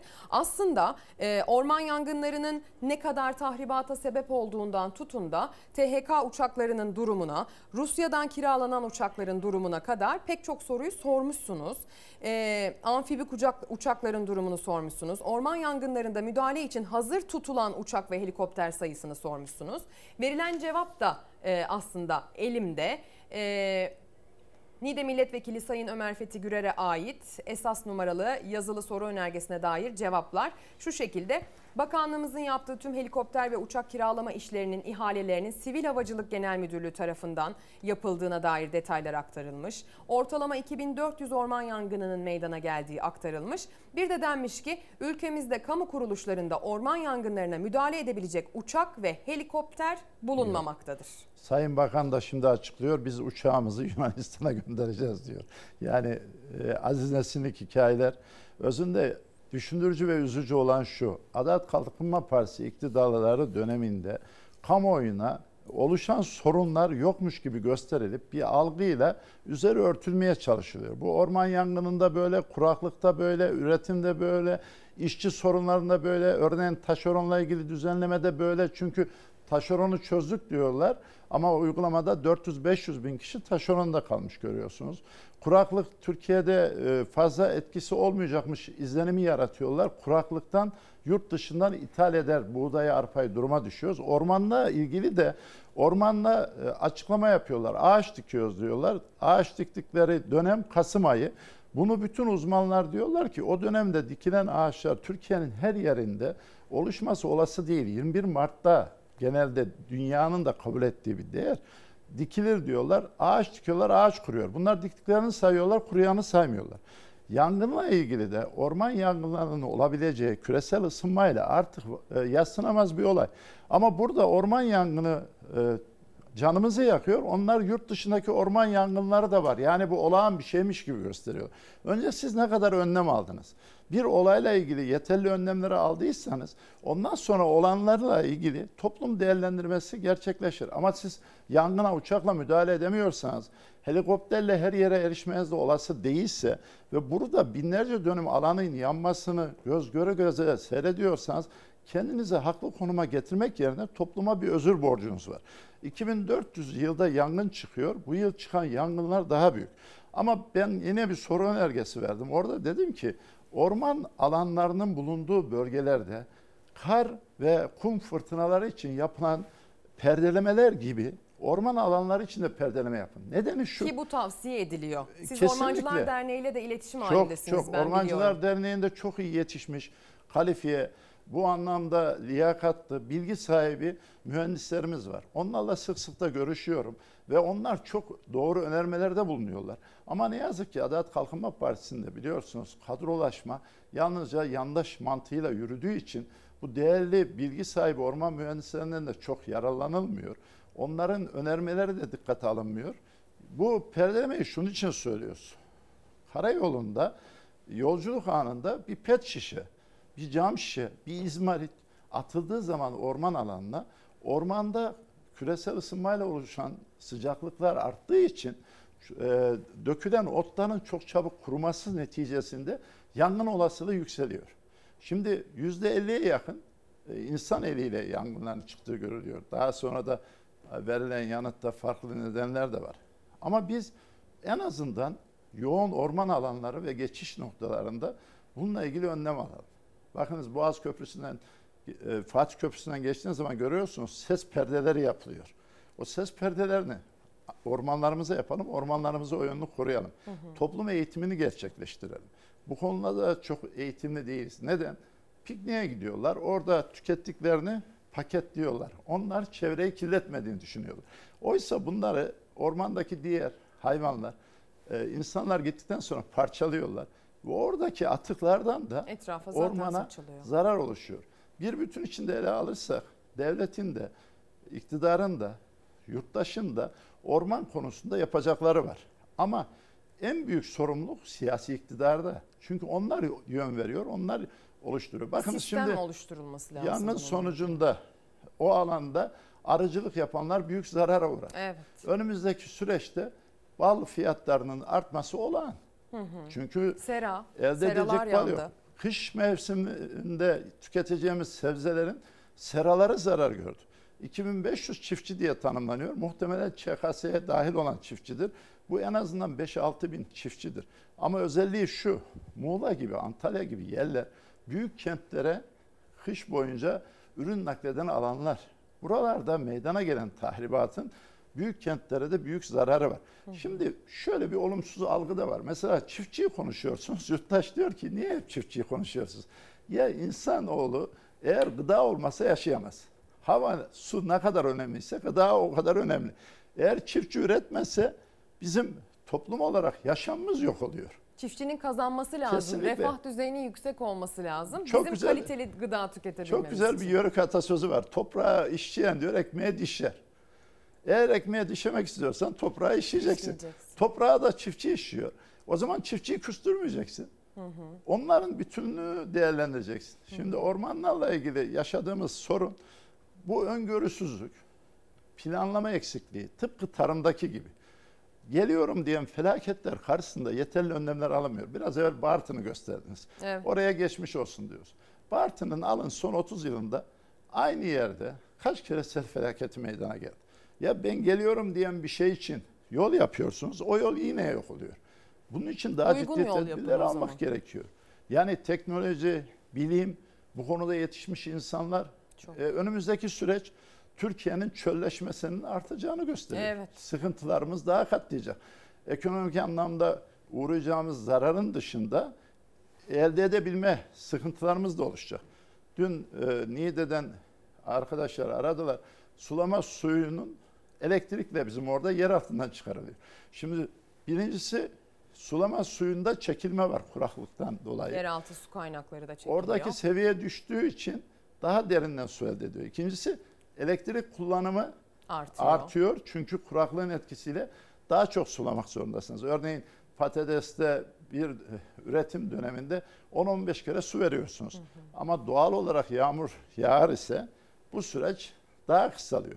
Şimdi özel sektör elektrik firmaları doğal olarak elektrik tüketimi arttığı için teminatları yükseltiyor ve fiyatlar da kıtladığı için neredeyse tarladaki ürünle elektrik faturası birbirine denk duruma geliyor. Bırakın ilacı, gübreyi, tohumu. Bir E de şimdi onlar bunu var. planlayacak olan siyasi iktidar. Siyasi iktidar tarımsal amaçlı kullanan sulama suyun fiyatını, elektriğini e, düşürmezse orada sıkıntı olacak. İşte bu görülüyor. Bir de su kullanımı ile ilgili de bir aslında sistemin oturtulması gerektiğini düşünüyor musunuz? Çünkü su tüketimi dediğimiz zaman 2020-2021 kuraklık, siz sahada bunu çok gözlemlediniz. Bize çok bilgi ve görüntü aktardınız bu konuda. Ee, deniyor ki tarımsal sulamadaki suyun kontrolü ele alınırsa susuzluk ötelenebilir. Çölleşme, kuraklık ötelenebilir. En azından etkileri azaltılabilir. Çünkü en fazla suyun kullanıldığı yer tarımsal sulama. Bununla ilgili de belki bir sistemin artık bir an önce devreye girmesi lazım. Öncelikle göletlerin çok bölgede yapılması lazım. Örneğin Niğde'yi ele alacak olsak Halaş'ta, İmrohor'da, e, Darboğaz'da, e, Himmetli'de, e, Karanlıkdere'de yıllardır size gölet yapacağız deyip yapılmayan göletler var. Suyun boşa akması önlenecek. İkincisi dün yine muhtarımızla görüştüm Porsuk köyünde. Gölette su kalmamış. Kuraklığın etkisiyle su yok. Su olmayınca sulama gerçekleşmiyor. Bir, sulama yatırımlarını doğru yapmak lazım. İki, sulamada kullanılan suyu doğru kullanmak lazım. Ülkemizde ne yazık ki vahşi sistem dediğimiz karıkla e, sulama, e, salma sulama çok yoğun biçimde hala devam ediyor. Evet. Yağmurlama ve damlamaya geçirmedik. Ama bunun Çok yanında pahalı ama bir de o sistemler. sistemlere bir de şöyle bir şey var. Örneğin kuyu suyuna e, siz gidip e, kredi alacaksınız. Bu konuda kredi veriliyor. Ama krediyi alabilmeniz için kuyu suyu ruhsatı isteniyor. Oysa İç Anadolu'da kuyu suyu ruhsatı yüzde sekseninde yok. Ölüncü kredi alamıyor. Mesela bunu Tarım Bakanlığı görmeli ve hemen demeli ki kuyu suyu kullanana kredi verilerek yağmurlama ve damlamaya geçmesini yol açılır. Evet. Bu bu kadar basit. Teşvik edilebilir. Yani Parasının bir çiftçiye- kısmı verilebilir. Vergiden düşülebilir. Pek çok Kesinlikle. aslında kolaylık sağlanabilir. İşte siz çiftçiyi bu yönlerden desteklerseniz sorununu çözersiniz. Bakınız kuraklık etkileri artık arpa ve buğdayda net olarak ortaya çıktı. Ama TÜİK'in dün işçi sayısını düşürdüğü gibi verilerimizde de bir dengesizlik var. Çünkü mevcut iktidar olumsuzlukları saklamaya çalışıyor. Ama ne kadar saklarsan saklayın teknolojik bir çağda yaşıyoruz. Her şey gün gibi ortada. Arpa'da e, ve buğdayda üretim kaybının kuraklık nedeniyle TÜİK 1,5 milyon ton olacağını açıkladı. Hı hı. Buğdayda 1 milyon, arpada 450 bin ton dedi. Ziraat odaları 2 milyon ton açıkladı. Ziraatçılar Derneği 4 milyon ton açıkladı. Amerika Birleşik Devletleri'nin Tarım Bakanlığı uydu üzerinden Türkiye'deki kaybı 4,5 milyon ton olarak açıkladı. Yalnızca buğdayda. Verilere bakar mısınız? Birbirini tutmuyor. 2001 yılından bu yana da tarım sayımı yapılmadığı için zaten sağlıklı bilgi vermek zor. Peki üniversitelerin, ziraat fakültelerindeki öğretim üyelerinin verisi ne? Onlar da 3 milyon ton diyorlar. kuraklık nedeniyle hububatta e, sorun yaşayacağız diyorlar. Peki biz arpa için çiftçimize Toprak Mahsulleri Ofisi bu yıl kaç lira alım fiyatı verdi? 1750 lira. Sonra baktı ki piyasada 2500 liradan arpa satılıyor. Apar topar hiç yapmadığı bir şey yaptı. 1950 liradan dedi ben arpa satacağım. Arpa satacağım dedikten sonra piyasa çok düşmedi. Gitti yurt dışından önce 320 ton Haziran ayında 270 dolardan arpa getirdi. Arkasında 12 Temmuz'dan 440 ton 237 dolardan arpa getirdi. Sonra 3 Ağustos'ta 515 ton 279 dolardan arpa ihalesi sonuçlanınca bu son ihaleyi iptal etti. Şimdi TÜİK'e göre 450 bin ton arpa açımız varsa 800 bin ton arpayı şimdiden ithal etmiş durumdayız. 7,5 milyon ton arpa üretiyoruz ama arpa açığımız bu dönem çok fazla. Arpa ne demek? Arpa yem demek, malt demek. Sabahleyin e, programa geleceğimi duyunca bizim Adana'da sınıf arkadaşım Kenan Pavuç var, endüstri mühendisi ama hayvancılık yapıyor. O Sizin telefon gibi. etti. Dedi ki ya dedi ben dedi dün gittim yem almaya. Kesif yeme yüzde beş zam gelmiş. Torbası 180 lira olmuş. Ben bu inekleri kesime vereceğim arkadaş dedi. Bu işi yapamıyorum. Çünkü yem fiyatları o kadar arttı ki. Yem fiyatları artınca hayvancılık yapmak da güçleşti. Yani kuraklık yalnızca çiftçi değil, hayvancılık yapanlar da vurdu. Meralarda ot bitmiyor. Mera alanları kullanılamıyor. Mera alanlarımız azaldı. Yani üretimde olanlar sorun yaşıyor. Buğdayda da benzer bir durum var. Buğdayda da ne olmuş? Fiyatlar gene yanlış olmasın. Ekmekliği 2250 liradan e, alacağını açıklamış Toprak Mahsulleri Ofisi. 2450 liradan satacağını duyurmuş. Makarnalı 2450 liradan alacağını duyurmuş. 2650'den satacağını açıklamış Toprak Mahsulleri Ofisi. Sonra gitmiş bizim Diyarbakırlı çiftçi Faik Toy Bey var. Bu konuları çok iyi takip ediyor. 11,5 protein yani yemlik buğdayı 299 dolardan ithal etmiş. Ardından şu anda Fransa'da ve Kanada'da e, makarnalık buğday Fransa'da 356 dolar, Kanada'da 453 dolar. Eğer siz kendi kendinize yeter bir ülke olmazsanız kendi çiftçinize verdiğinizin gider 500 lira üzerinde fiyatta ithalat yapmak zorunda kalırsınız. Bu da sizin geleceğinizde bugün param var alıyorum mantığını yarın gidip ürün alamayacak duruma düşürürse Evet. sorunlarımız katlar. Çünkü onlar da yakında Şimdi- üretememenin sıkıntısına Tabii. düşecekler. Şimdi buğday- Kendilerine saklayacaklar. Buğday demek ne demek? Ekmek demek. Ha başka bir şey daha söyleyeyim. Arpayla ilgili Altınhisar'da oturuyorum kahvede sohbet ediyorum. Çiftçinin biri dedi ki 1750 liradan ben toprak mahsul ofisine vermedim 2400 liradan tarım kredi kooperatifine verdim dedi. İşe bakar mısınız? Şimdi bunun yanında kuraklık nedeniyle Cihan Beyli'den yine bir çiftçi kardeşimin hepsinin notları var. Bakan Bey merak ederse hepsine veririm. O da aradı. Dedi ki sayın vekilim dedi bizim dedi Tarım İlçe Müdürlüğü geldi tespitlerimizi yaptı. Tespitlere göre yüzde 70-80 ürün kaybımız var. Bununla ilgili dedi Cumhurbaşkanı da çıktı. Kuraklıktan zarar görenlerin biz borçlarını erteleyeceğiz dedi. Ben de kredi borcu için bankaya gittim. Banka müdürü bana böyle bir talimat gelmedi. Borcunu ödeyeceksin. Ödemezsen dolaylı olarak yüzde 24 faizi sana uygularım dedi. Ne yapacağım ben dedi. Şimdi Tarım İlçe Müdürlüğü bu kişi için tespiti yapmış. ÇKS'si var ama Tarsim'de kuraklık için sigortası yok. Çünkü Tarsim o olanların içinde kuraklığı o yazmamış. Böyle olunca çiftçi Tarsim'den sigorta alamadığı gibi kredi borcu da ertelenemiyor. Aynı şey Borbadak'tan telefon eden çiftçi söyledi. Karatlı kasabamız var. Oradan arayan çiftçi traktörüm hazrediliyor vekilim. Atatürk'ten bu yana traktör hazredilmez. Bizim durumumuz ne olacak diyor. Şu anda bir buçuk milyon yalnızca bankalara kredi borcu olan çiftçimiz var. Tarım krediyle ve sair borçlarla 2 milyon çiftçilik yapan herkes borçlu. Ve 174 bin kişi Hazine ve Maliye Bakanlığı'nın bana verdiği bilgiye göre şu an takipte. E, ülkede 35 milyon kişi kredi kullanıyormuş. Ve bunun da 1 milyon 600 bini şu anda takipte. Yani ülkeye bakar mısınız? Kredi olmadan, borç olmadan insanların hiçbir kesimi yaşayamadığı gibi tarım tamamen krediye bağlı. Son bir dakikamız kaldı reklam mecburiyetine. Bir dakika içerisinde sizden çözüm önerilerinizi de duymak istiyorum. Çünkü biliyorum bu konuda da çalışıyorsunuz. Şimdi öncelikle tarım kanunu var. Tarım kanununa göre her e, yıl çiftçiye yüzde bir milli gelirin verilmesi gerekiyor. Bunlar bunu hiç vermedi. Bunun yüzde ikiye çıkarılması lazım. Kooperatifleştirmeyi geliştirmek lazım. Kadın genç çiftçiyi teşvik etmek lazım. Kuraklığı öngörülebilir hale getirip bununla ilgili yapılacak çalışmaları geliştirmek lazım. Üretici daha ucuza ürün alabilmesi için girdi fiyatlarının, ilacın, tohumun, gübrenin, yer altında çıkan suyun, mazotun mutlaka fiyatlarını düşünmesi lazım. Girdi düşmeden üretici ucuz, ucuza ürün aramaz. Aracılık sisteminin ortadan kaldırılmasa bile daraltılması lazım. Devlet kamucu bir anlayışla yani iktidar yeniden kapattığı kurumları açarak çiftçinin gübre alabilecek, ilaç alabilecek, tohum alabilecek desteği vermesi lazım.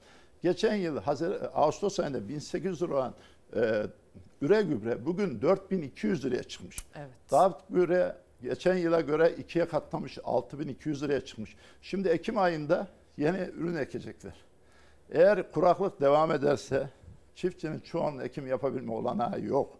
Ama bunun yanında kuraklık diyelim ki olmazsa bu sefer de gübre atabilecek takatı yok. Gübre tohum desteği verilmesi lazım. Mutlak surette kredi borçlarının faizlerinin silinmesi lazım. En az 5 yıla yayarak borçların ötelenmesi lazım. Çiftçi doğru desteklenmeli. Üretimden önce, üretimden sonra destek verilmeli. Bir yıl sonra, iki yıl sonra verilen destekler anlamlı olmuyor.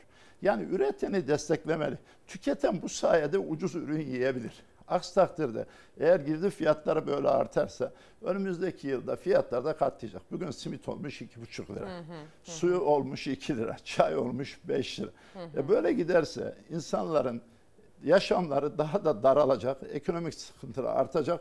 Olan dar gelirli olacak. Çözüm mutlak surette toprağa üretene değer vermeli. Daha ucuza tüketiciye ürünün gitmesinin yolu açılmalı. Çok teşekkür ederim. O kadar güzel özetleyip o kadar güzel toparladınız ki her zamanki gibi. Ömer Fethi Gürer CHP NİDE milletvekili yayın konuğumuzdu sevgili izleyenler. Kendisi aslında sahadan bize aktardığı bilgi ve görüntülerle sık sık burada olmasa bile fiziksel olarak yayınımızın konuğu oluyor. Kendisine çok teşekkür ediyoruz. Kısa bir ara veriyoruz. Günaydın sevgili izleyenler. Bir kez daha ekranlarınızın başına hoş geldiniz. Çalar Saat kaldığı yerden devam ediyor. Anlam veremiyorum başlığıyla yola çıktık bu sabah. Siz de Twitter'dan ve Instagram'dan anlam veremiyorum dediklerinizi bize yazdınız, gönderdiniz. Biz biraz daha buralardayız. Yazıp göndermeye devam ediniz lütfen. Sabah erken saatlerden beri bahsettiğimiz bir durumla ilgili haberimizle hemen başlayacağız. Bartın'da günlerdir yapılan uyarılar, günlerdir yapılan tahminler maalesef haklı çıktı ve bir sel meydana geldi. Ee, sabah erken saatlerde oradan canlı görüntülerle durumu aktarmıştık. Valinin yaptığı bir açıklama var. Gelinen son noktada dün geceden bu sabaha Bartın'da neler yaşandığına bakıyoruz. Halat var mı? Halat şu arabalar bağla yukarı. Halat var mı abi? Araç gidiyor. Merkez burası. Arabayı götürdü. Araba, Araba gitti. Eyvah eyvah. Cemal amcanın evinin oraya doğru gidiyor. Gözlerinin önünde sürüklendi arabalar. Köprülerin yıkıldığı, yolların çöktüğü Bartın'da sel felaketi yaşattı. Bir kişi sele kapılıp kayboldu. Evler vardı dere yatağında. Oradakileri kurtardık. Şurada e, aracın üstünde e, yardım bekleyenler vardı. E, sele kapılmış araçlar. Onları kurtardık. Akören Söküler köyüne 3 kilometredeyiz. E, bütün e, köprüler yıkılmış.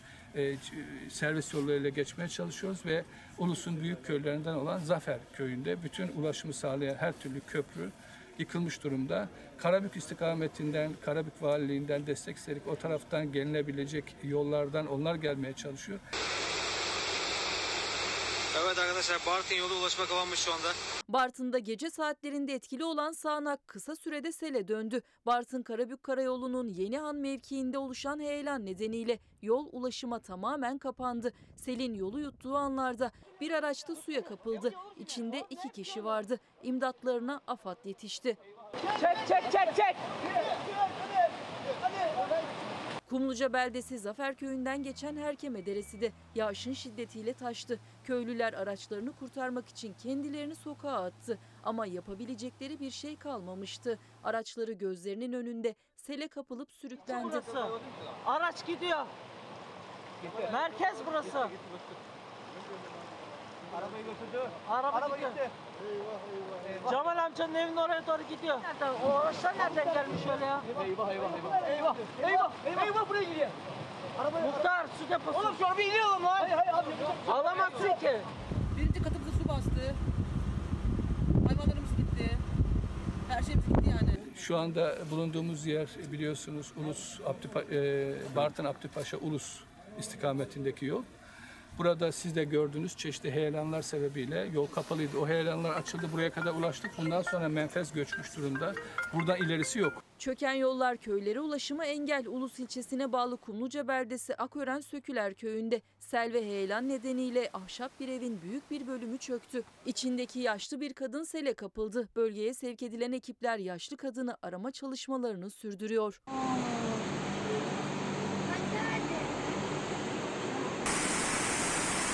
Sinop'ta da sağanak sonrası manzara buydu. Sele kapılan bir araç çağlayan suda oyuncak araba gibi böyle sürüklendi. Araba geliyor araba. Araba geliyor lan. Ayancık çayının şiddetli yağışın etkisiyle taştığı kentte yollar suyla doldu.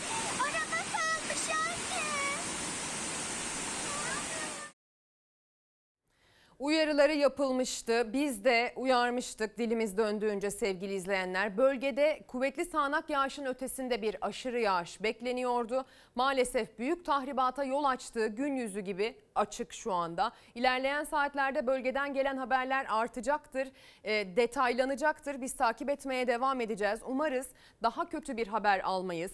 Sinop'a, Bartın'a, Karadeniz'e büyük geçmiş olsun dileklerimizi iletiyoruz. E, konunun takipçisi olmaya devam ediyoruz. Takipçisi olmaya devam ettiğimiz bir konuysa tabii ki yangınlarımız. Sahada ekiplerimiz görev yapmaya devam ediyorlar. Ali Onur Tosun, Ömür Dikme ile birlikte şu an karşımda kendileri Köyceğiz'deler. Yangın dendiği zaman artık maalesef aklımıza ilk gelen ilçelerden birisi haline geldi Köyceğiz. Pek çok farklı ilçe gibi.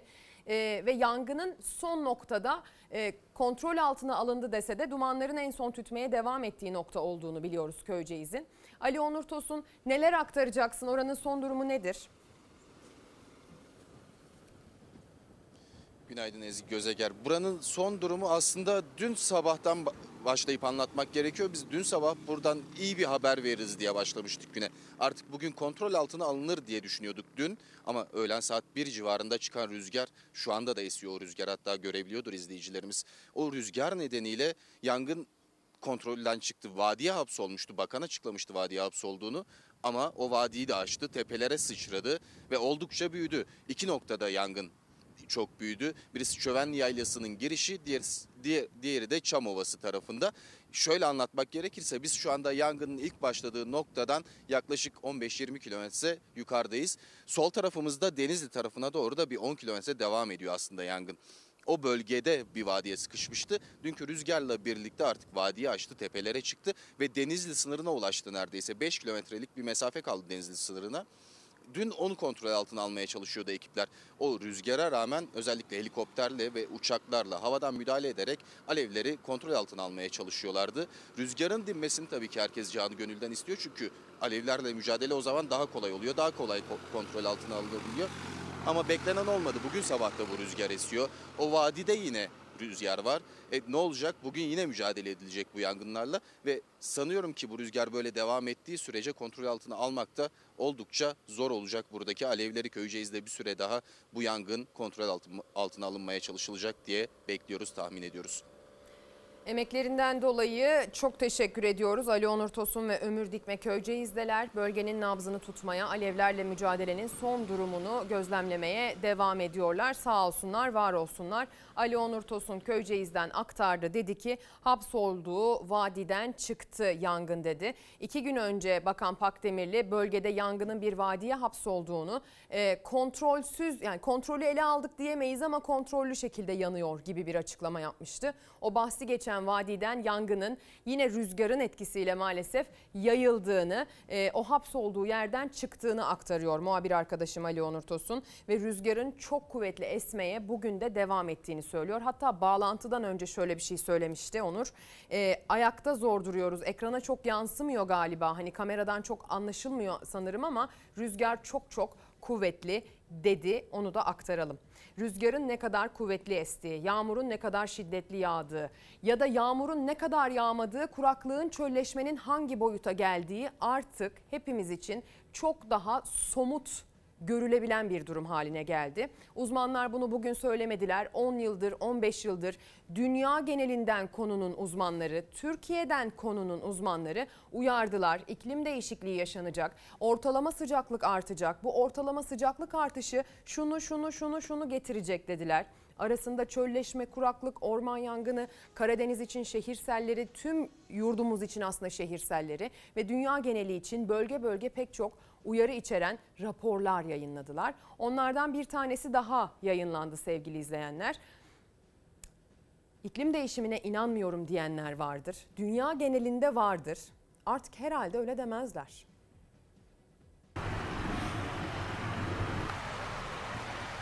Yıllardır yavaş yavaş artıyor hava sıcaklığı. Dünya artık iklim değişikliğinde dönüm noktasında ve IPCC çalışma grubunun raporuna göre karbon salımı hızla azaltılmazsa aşırı hava olaylarının sıklığı da yoğunluğu da artacak.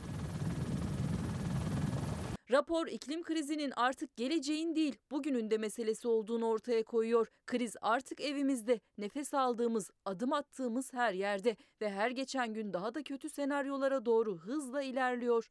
Öngörülemeyen sıcak hava dalgaları, yangınlar, aşırı yağışlar, seller, eriyen buzullar ve can çekişen ekosistem tehlikeli bölgeye girdiğimizi bize her gün yeniden hatırlatıyor. Rapora göre sera gazı emisyonlarının 10 yıl içinde önemli sıcaklık sınırını aşması bekleniyor. Ancak sera gazı emisyonlarında uygulanacak önemli kesintilerin yükselen sıcaklıkları dengeleyebileceği de ifade ediliyor. Uzmanlar bu yüzyılın sonunda deniz seviyesinin 2 metreye kadar yükselmesinin beklendiğini ve bunun göz ardı edilemeyeceğini belirtiyor. Atmosferin, okyanusların ve toprağın ısınmasında insan etkisinin tartışmasız olduğu da vurgulanıyor raporda. 1970'ten bu yana küresel yeryüzü sıcaklıklarının 2000 yıldaki son 50 yıllık dönemlere kıyasla daha hızlı arttığı kaydedildi. Sıcak hava dalgaları da dahil olmak üzere aşırı sıcaklıkların 1950'lerden bu yana daha sık ve yoğun hale geldiği, soğuk hava olaylarının ise daha seyrek ve daha az şiddetli olduğuna dikkat çekildi. Rapora göre okyanuslar ısınmaya devam edecek ve daha asidik hale gelecek. Buzullar 10 yıllar veya 100 yıllar boyunca erimeye devam edecek. Sevgili izleyenler içinde bulunduğumuz iklim krizinin sonucu hep şöyle özetlenir. Ben de buradan dilim döndüğünce sık sık dile getirmeye gayret ederim. Küresel iklim değişimi sonucunda yaşanan hava olaylarının şiddeti artacak. Şiddetli hava olaylarının sıklığı artacak. Süresi uzayacak ve maalesef önümüzdeki zamanlarda iklimlerin değişmesi sonucunda geri dönüşü zor, telafisi neredeyse mümkün olmayan sonuçlar karşımıza çıkmaya, artarak çıkmaya devam edecek. O yüzden lütfen kişisel olarak artık dünyaya nasıl davranmamız gerektiğine karar verelim.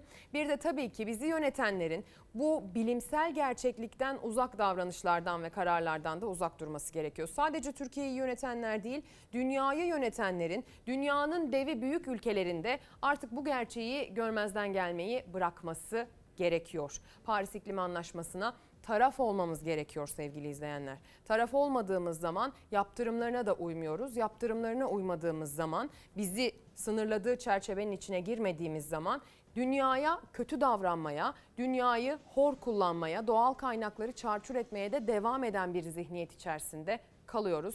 Lütfen artık elimizi vicdanımıza koyalım. Kendimiz neler yapabiliriz ona da bakmak lazım bireysel olarak. Bakın şu artık hepimizin elinde iyi veya kötü interneti olan bir cihaz var. Pek çoğumuzun var. Olmayanlar olduğunu da biliyorum ama en azından olanlarımız hani bunu iyi kullanabilirler. Bilmeleri gerekenleri doğru kaynaklardan öğrenmelerini sağlayan dünyanın bilgi kapısı elimizde duruyor, cebimizde duruyor, çantamızda duruyor. Bunu kullanalım. Öğrenmeye çalışalım, neler yapabileceğimizi anlamaya çalışalım. İklim böyle gittikçe tabii ki bu üreticinin durumuna da yansıyor, üretime de yansıyor. Gerek tarımsal üretim gerek hayvansal üretim büyük sekteye uğruyor. Mikro ölçekte de pek çok sektör, pek çok üretici durumdan etkileniyor. Tavuk ve yumurta sektörünün zorda olduğuna dair bir detayı aktaracağız şimdi. CHP Adana Milletvekili Burhanettin Bulut dile getiriyor.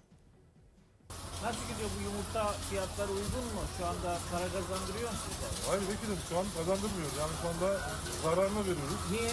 Yem fiyatları mı arttı? Yem fiyatları çok arttı. Yani bundan iki sene önce yemin fiyatları e, 60-70 seviyelerindeyken şu anda 200 lira. Üç katına çıktı nerede? Yani 3 katına çıktı. Yumurta Ve peki, yumurta yumurta fiyatları- fiyatlarında sadece 1-2 lira fark var. Sadece. 1-2 TL. Hiçbir fark yok. Yani kaç Diyebiliriz. liraydı kaç lira oldu? Yani eskiden de 10 liraydı, 13, 12 liraydı. Şu an 15 seviyelerinde. Yani hiç üç katına falan çıkmadı. Kesinlikle. Kesinlikle. E Peki nasıl kurtarıyorsunuz? Elektrik Elektrik kurtarmıyoruz. Daha 9 milyar elektrik verdi yatıramadık. ödeyemediniz. Ödeyemedik. Ne yapacaksınız bu böyle böyle giderse ne ne düşünüyorsunuz? Vallahi böyle giderse ne bileyim kapatacağız yani başka çaremiz yok. Yani maliyet artışı var ancak gelirde aynı. Evet, evet. Maliyet artışımız var ama gelirimiz sabit. Gelecekle ilgili ne düşünüyorsunuz? Böyle Yani şu an için gelecekle ilgili bir şey düşünemiyoruz çünkü e, her şeye yüzde yüz zam oldu. Ama bizim üretimimiz hala aynı olduğu yerde. Kaç ay daha dayanabilirsin bu gidişle o zaman? Yani dayanacak gücümüz kalmadı. Zaten 150 milyar yeniliyor borcumuz var. Yani artık onlar da artık sesini çıkartmaya başladı. Yem vermez oldular. Borca yani, çalışıyoruz. Borca çalışıyoruz. Yani bir aydan verirler vermezler. Üretici hem riski alıyor Evet. hem de kazanan olmuyor. Aynen öyle. Aynen Zarar öyle. etmesek şükür diyorsun. Aynen öyle. Aynen öyle. Sevgili izleyenler işsizlikten de bahsedeceğiz. Çünkü e, iki gün önce açıklanan işsizliğe dair rakamlar, işsizliğe dair şaşırtıcı düşüş siyasetin gündeminde. TÜİK yine bir iyimser raporla karşımıza çıktı. Ama galiba bu sefer TÜİK'in her zaman alışık olduğumuz o iyimserliğinin ölçüsü biraz kaçtı.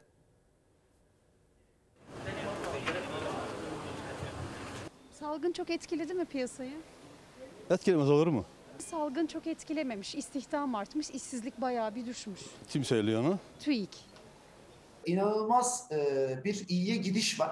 Hatta öyle bir iyiye gidiş ki bu pandemi yaşamışız. Pandemiye rağmen Türkiye ekonomisi 1 milyon iş yaratmış. Rakamlar hepimizi şaşırttı. %13.2'den %10'lu seviyelere gelmesi, böyle bir krizin ardından gelmesi enteresan. Türkiye 1 Haziran itibariyle açıldı. TÜİK'in Haziran işsizlik oranı da düşüşte rekor kırdı. Oysa zaten işten çıkarma yasakları da vardı ama bir ayda işsiz sayısı 823 bin kişi azaldı. 3 milyon 399 bin kişiye geriledi. Turizm odaklı hizmet sektörü ve tarımdaki istihdamla TÜİK'in işsizlik oranı %13'lerden %10'lara geriledi. Öyle bir düşüştü ki bu işsizlik oranı salgın öncesinden de iyi duruma geldi. Türkiye pandemiden e, kazanarak çıkmış iş, iş istihdam piyasalarında TÜİK'in rakamları onu söylüyor ben değil. Yani gerçekler böyle demiyor. Gerçekler e, ücretsiz izne ayrılmış, kısa çalışma ödeneği yaşamış, e, işten çıkarılmış, firması kapanmış milyonlar. Kısa çalışma ödeneğinden faydalandım.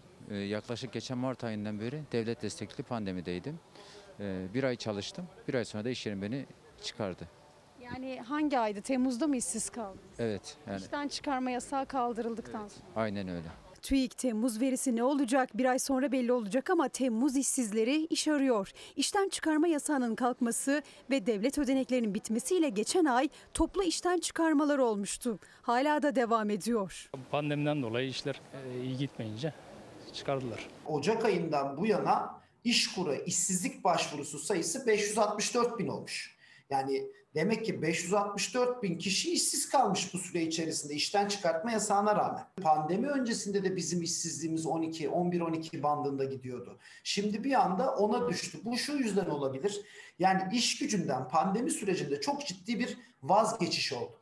Türkiye İstatistik Kurumu'nun Haziran 2021'de açıkladığı işsizlik oranı Şubat 2020 oranından da düşük. Yani buna göre Türkiye istihdamda salgından etkilenmedi. İşsizlik azaldı, istihdam arttı ya da uzmanlara göre bunun bir anlamı daha var. Azalan aslında işsizlik değil. Umut azaldığı için iş aramıyor, iş aramadığı için de işsizlik oranı düşmüş oluyor. İnsanlar iş aramaktan ümidini kesmemiş olsalardı işsizliğin Temmuz'la beraber %15'in üzerine gideceğini tahmin edebilirdik. Ama matematik, TÜİK matematiği yani oranın %10'a gelmesi, oranı %1'e de indirebilirsiniz. Hiç kimse iş aramıyor hale gelir. O işsizlik oranı %1'e de iner. Ama asıl mesele milyonların hala iş aramaktan vazgeçmiş olması, arıyorsa da bulamıyor olması. Şu an iş başvuruları yapıyorum, iş bulamıyorum maalesef, iş yok. Sevgili izleyenler siz ne düşünüyorsunuz? TÜİK'in açıkladığı rakamın sizin hayatınıza yansıması nasıl? Siz de böyle olduğunu düşünüyor musunuz? Böyle olmadığını düşünenler açıklamalar yapıyorlar, değerlendirme raporları sunuyorlar. Diskar, TÜİK'in yayımladığı iş gücü verilerinin gerçeklikten uzak ve izaha muhtaç olduğunu değerlendirdi. Ee, bu aslında Haziran ayındaki işsizlik sayısının 823 bin azaldığı açıklamasının istihdam artışından kaynaklanmadığını söylüyor Diskar pandemi desteği alanların tam zamanlı çalışmaya dönmesinden kaynaklandığını belirtiyor ve TÜİK iş gücü verilerinin gerçekle bağlantısının kopuk olduğunu değerlendiriyor. Buna dair gazete manşetlerimiz de var. Buna dair siyasilerin de tabii ki tepkisi var. İşsizlik şok düşüşte manşetiyle çıkmış bugün Dünya Gazetesi. TÜİK işsizlik oranının Haziran'da 2,5 puan düşüşle %10,6'ya indiğini açıkladı. Düşüşte metodoloji değişikliğinin etkili olduğu belirtiliyor. Mevsimsellikten arındırılmış verilere göre tarım dışı işsizlik bir önceki aya kıyasla 2,7 puan geriledi 12,3'e. İş gücüne katılma oranı ise 0,5 puan gerileyerek %50,2 seviyesine geriledi. Bu verilerle geniş tanımlı işsizlik olarak nitelenen atıl işsizlik oranı da aylık bazda 4,7 puanlık düşüşle %22,4'e indi. Uzmanlar işsizlik oranındaki keskin düşüşü sürpriz olarak niteliyor. Profesör Doktor Seyfettin Gürsel çalışma çağındaki nüfusla ilgili son iki ayda bir tuhaflık var. Büyük ihtimalle iyi ölçülemiyor. Muhtemelen Temmuz'da da işsizliğin arttığını göreceğiz. Doktor Pınar Kaynak, istihdam ve iş gücündeki dalgalanmayı açıklamak zor. Hesaplama yönteminin değiştirilmesinin etkisi olabilir ancak bunun da açıklanması gerekir deniyor. Bir gün gazetesi de ilk sayfasından aynı konuya yer veren gazetelerden sevgili izleyenler. E, İşkur ayrı telden çalar, TÜİK ayrı telden söyler başlığı atılmış ilgili habere. TÜİK yine zoru başardı. Kurumun açıkladığı verilere göre Haziran ayında istihdam arttı, işsizlik rekor oranda geriledi ama ne gariptir ki iş gücü de geriledi. Böyle bir tablo verilerin doğruluğuna dair soru işaretlerine yol açtı. Konuyu değerlendiren doçent doktor Aziz Çelik, iş gücü piyasasına girişlerin azaldığı bir dönemde işsizlik artması gerekirken nasıl azalıyor? İşkura yapılan iş başvurularıyla işsizlik verileri çelişiyor. 1,8 milyon kişi pandemi desteklerinden faydalanıyordu. Pandemi desteklerini alanlar kendilerini çalışıyor olarak mı tanımlıyor? TÜİK'in dar tanımlı işsizlik verileri bu sorulara yanıt vermiyor dedi diyor. Bunu sadece gazete manşetlerinde görmekten ziyade e, siyasilerin tepkilerinde de görüyoruz. Ey TÜİK sana kimse inanmıyor. Her iki gençten biri işsiz. Siz insanların yüzüne baka baka yalan söylüyorsunuz. Yazıklar olsun. TÜİK artık siyasi bir kurum haline gelmiştir. TÜİK yalnızca iş arayan 3 milyon yurttaşımızı işsiz sayarken iş aramaktan umudunu kaybetmiş 7 milyon yurttaşımızı işsiz olarak görmüyor. 13.1'den 10.6'ya düşmüş Türkiye'de işsizlik. Ya bir şey söyleyeyim mi? Bunu fıkra diye anlatsanız kahkahalarla güler herkes. Kimi fıkraya benzetti, kimi ağır ifadelerle yüklendi. Muhalefetin TÜİK'in Haziran ayı için açıkladığı işsizlikte 2,5 puanlık düşüşe ve işsiz sayısının 823 bin kişi azalarak 3 milyon 399 bin olarak açıklanmasına itirazı var. Üniversiteyi bitiren gençlerin %75'i iş bulamıyor şu anda. Gençler sokakta hala babalarından harçlık alıyorlar. Esnaf çaresizlikten yanında çalışanların üçte ikisini işine son veriyor. İnsanlar çaresizler. Kimse insanları işe almıyor. Her gün 1700 kişi iş kura işsizim diye kayıt yaptırıyor. Buna rağmen işsizlik düşüyorsa TÜİK'in verilerinde düşüyor. Birçok arkadaşınız üniversitelerden mezun oluyor e, başarılı şekilde fakat istihdam sorunu yaşıyor.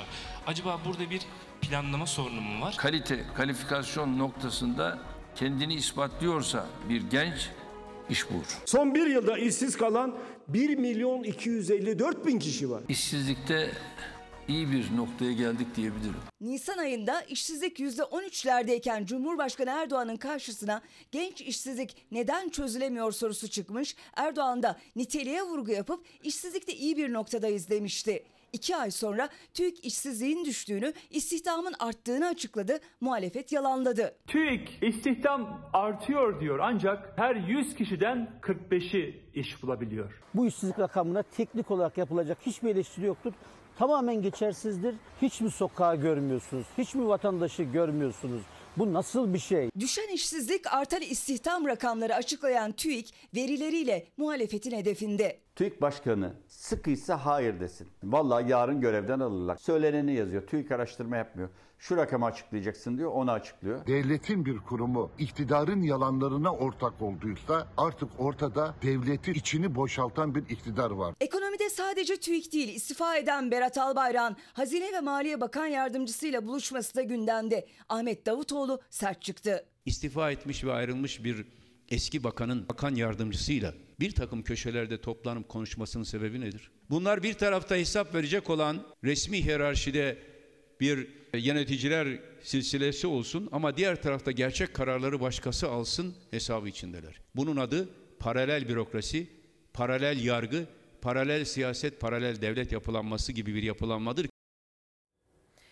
Siyaset bu konuyu da herhalde bir sonraki açıklanana kadar tartışacak. Üreticiler de, esnaf da, vatandaş da gidişattan hiç memnun değil manşetini bugün Korkusuz gazetesi attı sevgili izleyenler. Kurgu değil, senaryo değil, işte gerçek ekonomi dramı. Bayrampaşa haline giden CHP'li Gürsel Tekin yukarıdaki sözlerle durumu özetleyip pazar ve esnaf yanıyor dedi. CHP'li vekil Gürsel Tekin halkın otobüsüyle Bayrampaşa sebze ve meyve halini ziyaret etti. Esnafın sorularını dinleyen Tekin, hal esnafında ve pazarda yangın var. Esnaf memnun değil, üretici memnun değil, hele vatandaş durumdan hiç memnun değil dedi. Sebze meyve fiyatlarının cep yaktığını belirten Tekin şöyle konuştu. Herkes kan ağlıyor. Demek ki burada bir sorun var. Bu sorunlar çözülmediği takdirde derinleşerek içinden çıkılamaz bir hal alacak. Ülkeyi yönetenler hamaseti bırakıp, bırakıp benim gibi esnaf gezecekler dedi. Esnaf borç batağında yaşıyor detayının altında da hal fiyatlarını değerlendiren Tekin, vatandaşın alım gücü düştü, sebze ve meyveleri satamıyorlar, binlerce esnaf icralık olmuş diyerek hem üreticinin hem tüketicinin hem de aracısının durumunu dile getirdiği söyleniyor. TÜİK'in işsizlikle ilgili 2,5 puan düşük verdiği Temmuz ayı verileri de yine aynı manşetin altında bir detay olarak Korkusuz gazetesinde karşımıza çıkıyor. Tabii ki siyasi partiler, e, temsilciler, liderler esnafın nabzını tutmaya her daim devam ediyorlar. Onlardan bir tanesi ise İyi Parti lideri Meral Akşener olarak karşımıza çıkıyor. Bakın o da esnaftan dert dinledi. Özellikle çocukların boy kısalığıyla ilgili, protein tüketimiyle ilgili verdiği bir detay çarpıcıydı. İşler nasıl? Sabahtan beri kaç müşterin geldi? Şu anda istihdam etmedik başkanım. Kaç tane şey sattın sabahtan beri? Sabahtan bir vallahi bir sadece bir tane dürüm sattım. Kasamdaki paramın hepsi bu. Kimi siftahsız, kimi de günün sonuna gelmesine rağmen sadece tek bir satış yapabilmiş, kasasında sadece 10 lira olan esnaf. Akşener bir sordu, bina işitti. Çocuklarım bayramına geldi. Elimdeki alyansı, kulağımdaki küpeler. Ay. Onları kurban kestim. Ay. Kendinizi bizim yerimize bir koysalar. Bizi bir görseler. Ay. Bir ay bizim gibi yaşasalar. 2400 lira. Geçiniyor musun? Ge- Siz geçinir misiniz? Geçinilmez be kızım. Bir kendi bakın şu ayağımdaki ayakkabıya bakın. Bir senedir bir spor ayakkabı almak istiyorum alamadım. Yani biz işverenler olarak mağduruz. Hiçbir şekilde devlet bize yardımcı olmadı. Biz devletimize hiçbir zaman yük olmadık. Sürekli vergi mükellefiyiz ama şu anda bir Suriyeliler kadar, bir Afganlar kadar değerimiz yok bizim bu ülkede. Yani milyonluk insanlar olarak 1 liraya muhtaç durumdayız. Esnaf gezileri için bu kez durağı Sivas İYİ Parti liderinin kasaptan bakkala, tekstilden restorana her sektörden esnafı dinledi. Hepsinden benzer sözler işitti. Meral Akşener vatandaşın alım gücüne vurgu yaptı. Protein üzerinden verdiği örnek dikkat çekiciydi. Haftada ne kadar et alıyorsunuz? Beyaz et, normal kırmızı et almak mümkün değil de. Yani önceden hani 1 kilo 2 kilo çok rahatlıkla alabilir. Şu an 1 kilo bile çok zor. 11, 12 ve 13 yaşındaki çocuklarda boy kısalığı.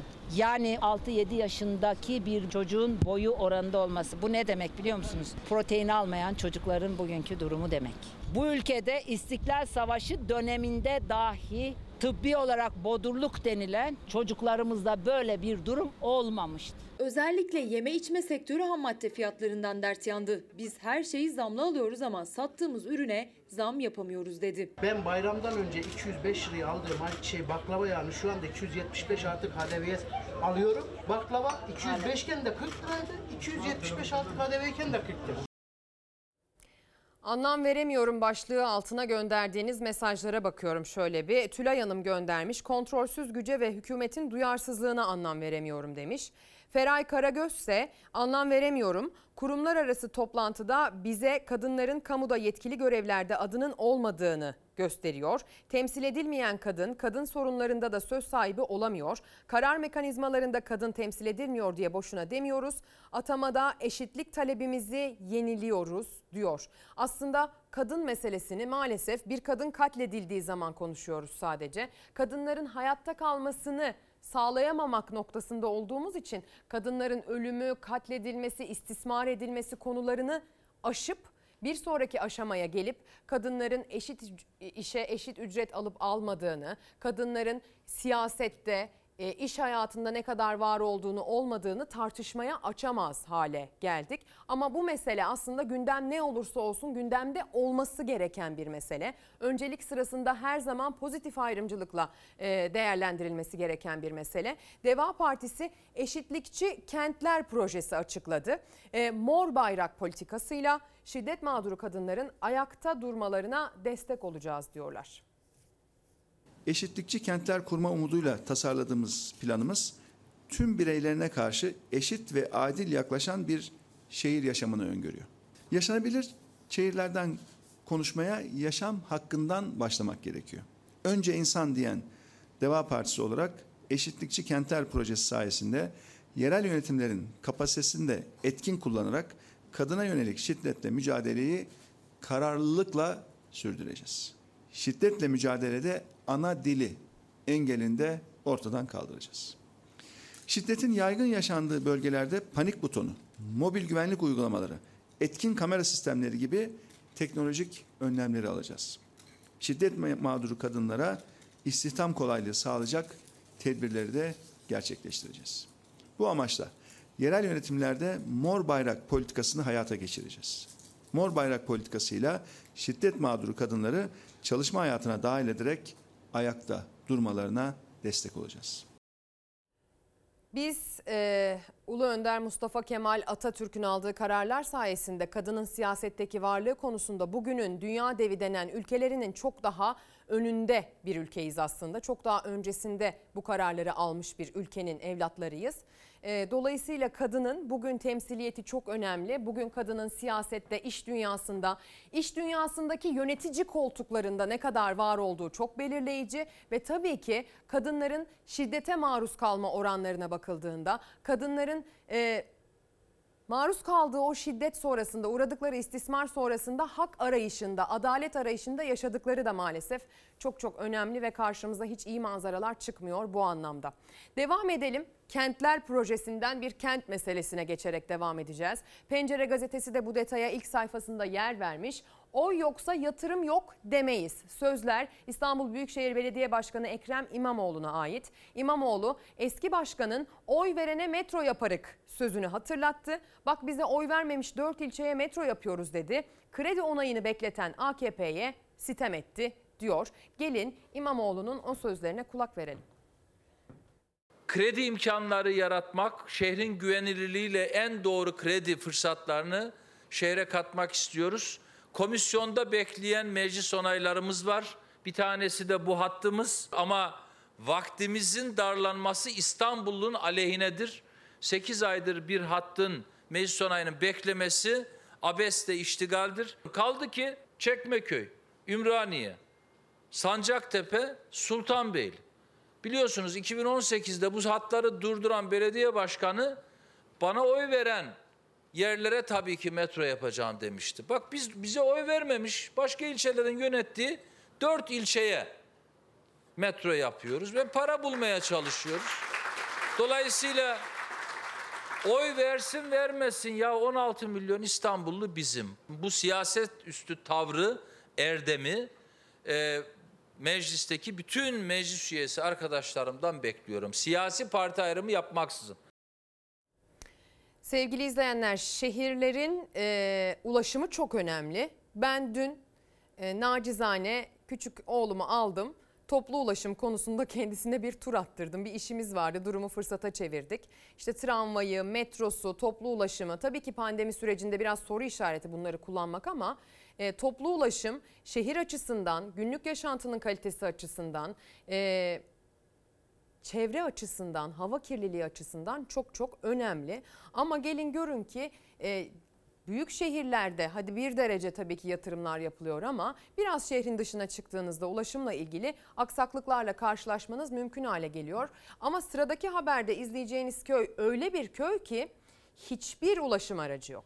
Sıfır. servis istiyoruz. Biz tansiyon hastasıyım ben. İlaç alamıyorum, gidemiyorum. Bir ilaç almamız 200 kağıt, 300 kağıt buluyor. Arabamız yok. Mağdur durum, durumda kaldık.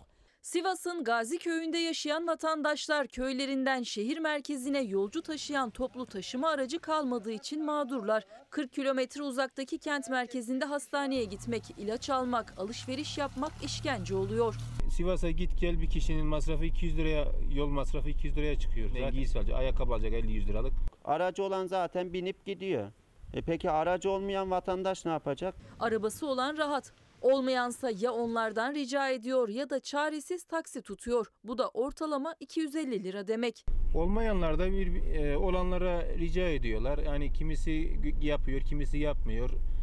Olmayan aracı olmayanlar mağdur durumda açıkçası. Çok para istiyor, gidemiyor. Sivas merkeze gitmek için hastaneye 200 TL tekrar bir ücret ödedim. 40 liraya aldım bu gömleği. Fakat bu gömleği Sivas'tan getirmenin maliyeti bana 200 lira oldu. 200 artı 40 lira. Yetkililerden istedikleri daha önce günde 3 sefer yapan ama az yolcu nedeniyle kaldırılan toplu taşıma seferlerinin tekrar başlaması. Toplu taşıma önemli, ulaşım önemli ama tabii ki bu ulaşımın da kazasız belasız gerçekleşmesi için uygun koşulların oluşturulması da önemli sevgili izleyenler. Türkiye son 5 gün içerisinde onlarca canını toplu ulaşımda yaşanan kazalarda kaybetti. Bu kazalar yaşandıktan sonra canlarımız yitirildikten sonra konu tartışılmaya başlandı. Şoförlerin yorgunluğu, firmanın şoför üzerindeki baskısı tartışmaya açıldı. Bu tartışmalar daha dumanı üstünde devam ederken kayıpların acısı çok çok çok tazeyken bir kaza haberi daha geldi maalesef. Uşak'tan 33 yaralı var şeklinde.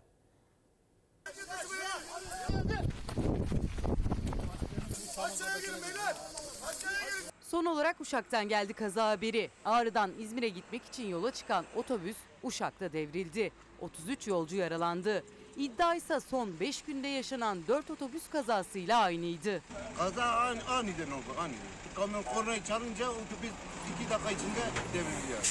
Şoför uyuyordu yani. İzmir, Balıkesir, Uşak son 5 günde Türkiye'nin dört bir yanından peş peşe otobüs kazası haberleri geldi. Balıkesir'de 15, İzmir'de 9 kişi hayatını kaybetti. Balıkesir'deki kazada hayatını kaybeden otobüs şoförünün abisinin iddiasına göre kardeşi hiç uyumadan seferlere gitmek zorunda bırakıldı. Yoldan gelmişti. 12 saatten geliyor. Abi çok yorgunum dedi benim yanımda. Gidemem yola dedi. Abi dedi ne diyorsun dedi. Oğlum dedim gitme dedim. Abi dedi ya dedi işim şey yapılırsa dedi sıkıntıya düşersem dedi. Son günlerde meydana gelen trafik kazalarından dolayı sürekli sizleri biz ikaz ediyoruz. Emniyet kemerlerini takmıyorsunuz. Otobüs kazaları neden bu kadar arttı? Turizm Şoförleri Mesleki Dayanışma Derneği Başkanı'na göre nedeni firmaların denetlenmemesi, şoförlerin dinlenmeden trafiğe çıkarılması. Öncelikle uykusuzlar. Yasalarca günlük çalışma saatleri, haftalık dinlenme saatleri, günlük mola saatleri güvence altına alınmıştır. Fakat uygulama konusunda büyük sıkıntılar yaşanmaktadır. İddia böyle. Otobüs şoförleri hem fiziksel olarak hem de ruhen zor şartlar altında çalışmaya zorlanıyor. Yasalarda belirlenen saatin üzerinde çalıştırılıp dinlenmeden sefere gönderiyor birçok firma. Denetimler kazalardan sonra sıkılaştırılsa da firmalar şoförden tasarruf etmek için 3 şoförün yapacağı işi 2 şoföre yüklüyor. Onlarca can riske atılıyor. Firmalarca şoförlerimiz mobbinge maruz kalarak çalışma saatlerinin çok üzerinde çalıştırılmak zorunda kalıyorlar. Kanunlarda hiçbir problem yok. Şoför lehine ama uygulamada büyük sıkıntılar yaşıyoruz. Denetimlerde büyük sıkıntılar yaşıyoruz.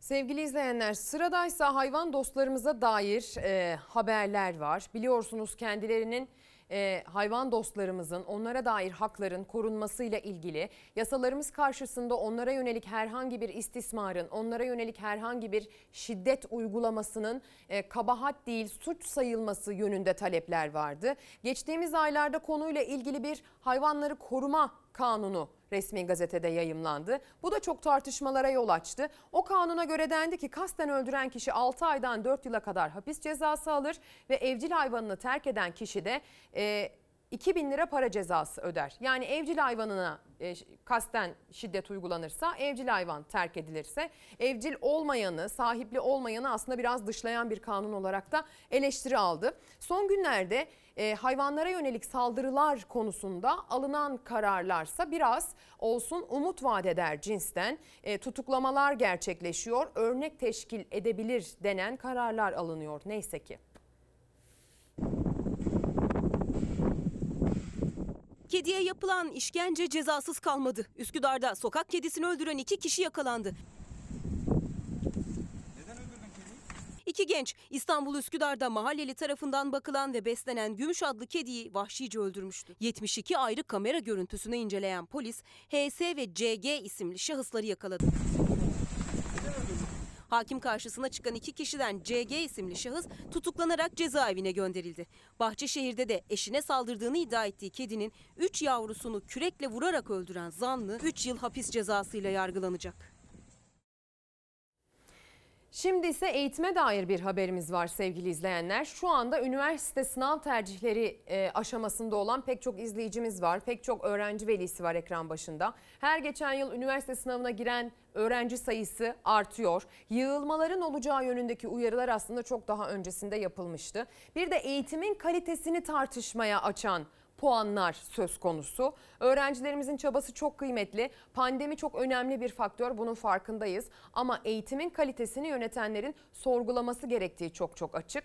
Biliyorsunuz geçtiğimiz hafta Cumhurbaşkanı katıldığı televizyon programında taban puanların geçtiğimiz yıl olduğu gibi pandemi gerekçesiyle düşürülebileceğini söylemişti.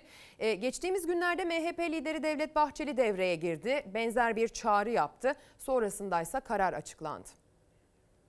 Bu sene üniversite imtihanlarında biliyorsunuz bir sıkıntı yaşandı. Ben tabii YÖK Başkanımızla da konuyu görüştüm. Sağ olsun onlar da bir çalışma yaptılar. Çok daha fazla sayıda gencin mağdur olmayacağı bir duruma sağ olsun getirdiler. 6 gün önce Cumhurbaşkanı Erdoğan YÖK'ün üniversiteye giriş barajını düşüreceğinin sinyalini vermiş. Hatta çalışmanın tamamlandığını da duyurmuştu ama günler sonra Devlet Bahçeli yeni bir çıkış yaptı. Cumhur İttifakı'ndan peş peşe gelen hamlelerin ardından YKS'de ikinci ek yerleştirme açıldı ve baraj düşürüldü. Salgın dönemi göz önüne alınarak TYT baraj puanının 140'a, AYT baraj puanının da 160'a çekilmesi teklif ve temennimizdir. Gençlerimiz adına katılıyorum Sayın Bahçeli'nin bu teklifine. Yüksek Öğretim Kurulumuz 2021 YKS tercih sürecinde merkezi ve ek yerleştirmeye ilave bir ek yerleştirme yapılmasını kararlaştırmıştır. Bu ilave ek yerleştirmede baraj puanı TYT'de 140, AYT ve YDT'de 170 olarak uygulanacaktır. Ek yerleştirmeye sadece bu seneye özel ek bir yerleştirme daha açıldığını ve barajın düşürüldüğünü Cumhurbaşkanı Erdoğan sosyal medyadan kendisi duyurdu. Bahçeli'nin önerdiği gibi temel yeterlilik barajı 140'a düşürüldü ama Alan yeterlilik ve yabancı dil testlerinde baraj sadece 10 puan düşürülerek 170'e çekildi. Nedeni ise yaklaşık 2,5 milyon üniversite adayının girdiği sınavda başarı oranının çok düşük olması.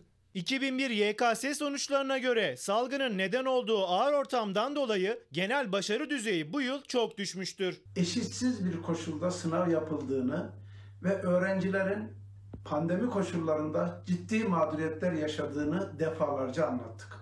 Ama bunu ne iktidar duydu ne de iktidarın küçük ortağı Milliyetçi Hareket Partisi duymadı. Muhalefet salgında uzaktan eğitim günlerinde tableti, telefonu, interneti olmadan ders çalışmaya çalışan öğrencileri hatırlatarak çıkan sonuçta eşitsizlik olduğunu söyledi. Barajın düşürülmesine de karşı değiller ama çözümün geçici olduğunu düşünüyorlar. Eleştiri okları bir kez daha Cumhur İttifakı'na döndü. Sayın Devlet Bahçeli ikidir sınava giren insanların duygularıyla oynuyor. Eğitim sistemi sil baştan yeniden düzenlenmelidir. Üniversiteyi bitiren öğrencilere Türkiye iş bulamıyor. Problem orada. Barajları düşürseniz ne olacak? Daha çok üniversite öğrencisi, daha çok işsiz demek. Türkiye'de eğitim sisteminde ciddi bir reform gerekiyor. Üniversite tercihleri 20 Ağustos'ta sona erecek ama ilk tercih ve sonrasında başlayacak ek kontenjan tercihlerinde TYT'de 150, AYT ve YDT'de de 180 barajı geçerli olacak. Yani ilk iki tercihte baraj düşmeyecek. Sonrasında bu yıla özel 3. bir tercih dönemi başlayacak. O zaman barajlar 10 puan aşağı çekilecek. Yok henüz 3. tercih döneminin ne zaman yapılacağını duyurmadı. Sevgili izleyenler bir yandan baraj tartışılırken bir yandan da bana gelen mesajlardan duruma dair örnekler vereyim mi? Odyometri teknikerleri atama bekliyor. Sağlıkta başvuru yapıp sınava girip sonuçları açıklanmayanlar mülakatları yapılsın süreçleri sonlandırılsın istiyorlar. Atama bekleyen ataması yapılmayan öğretmenler var. Ataması yapılmayan pek çok meslek grubu var. Bize mesaj göndermeye devam ediyorlar. Bilmem anlatabildim mi? Bugün 11 Ağustos. Bugün çok önemli bir gün aslında. 11 Ağustos 2017'de biz e, bir canımızı kaybettik. Eren Bülbül. Yaşasaydı bugün 19 yaşında olacaktı. 15 yaşındaydı. Trabzon Maçka'da bir terör saldırısında e, kendisini kaybettik. Kendisi aslında terörle mücadele ekiplerine teröristlerin yerini göstererek yardımcı dahi olmuştu. Sonra sosyal medya hesabından biri de çıksın desin ki iyi ki varsın Eren şeklindeki serzenişi de çok gündeme geldi. Biz yine bugün iyi ki varsın Eren diyoruz. Çok teşekkür ediyoruz kendisinin varlığı bu ülke için önemliydi. Kısa bir ara. Günaydın sevgili izleyenler. Bir kez daha sesimizin görüntümüzün ulaştığı her yerde aydınlık bir gün yaşanmasını temenni ederek başlıyoruz. Bugün birlikte bir anlam arayışına çıktık. Anlam veremediklerimizi e, paylaştık birbirimizle ve bence önemli bir paylaşım oldu sevgili izleyenler. Sabahın erken saatlerinden bu yana gerek yangınlarla alakalı, gerek göç dalgasıyla alakalı, gerekse Bartın'daki selle, Karadeniz'deki selin yaşattığı hasarla ilgili son durumu aktarmak anlamında önemli haberlerle karşınızdaydık. İşsizlikten, yoksulluktan, çiftçiden, kuraklıktan bahsettiğimiz bir yayınımız oldu özel konu ve konuklarla. Yarın sabah saatler 8'i gösterdiğinde biz yine burada burada olacağız özel hazırlıklarımızla. Siz de oralarda olursanız seviniriz.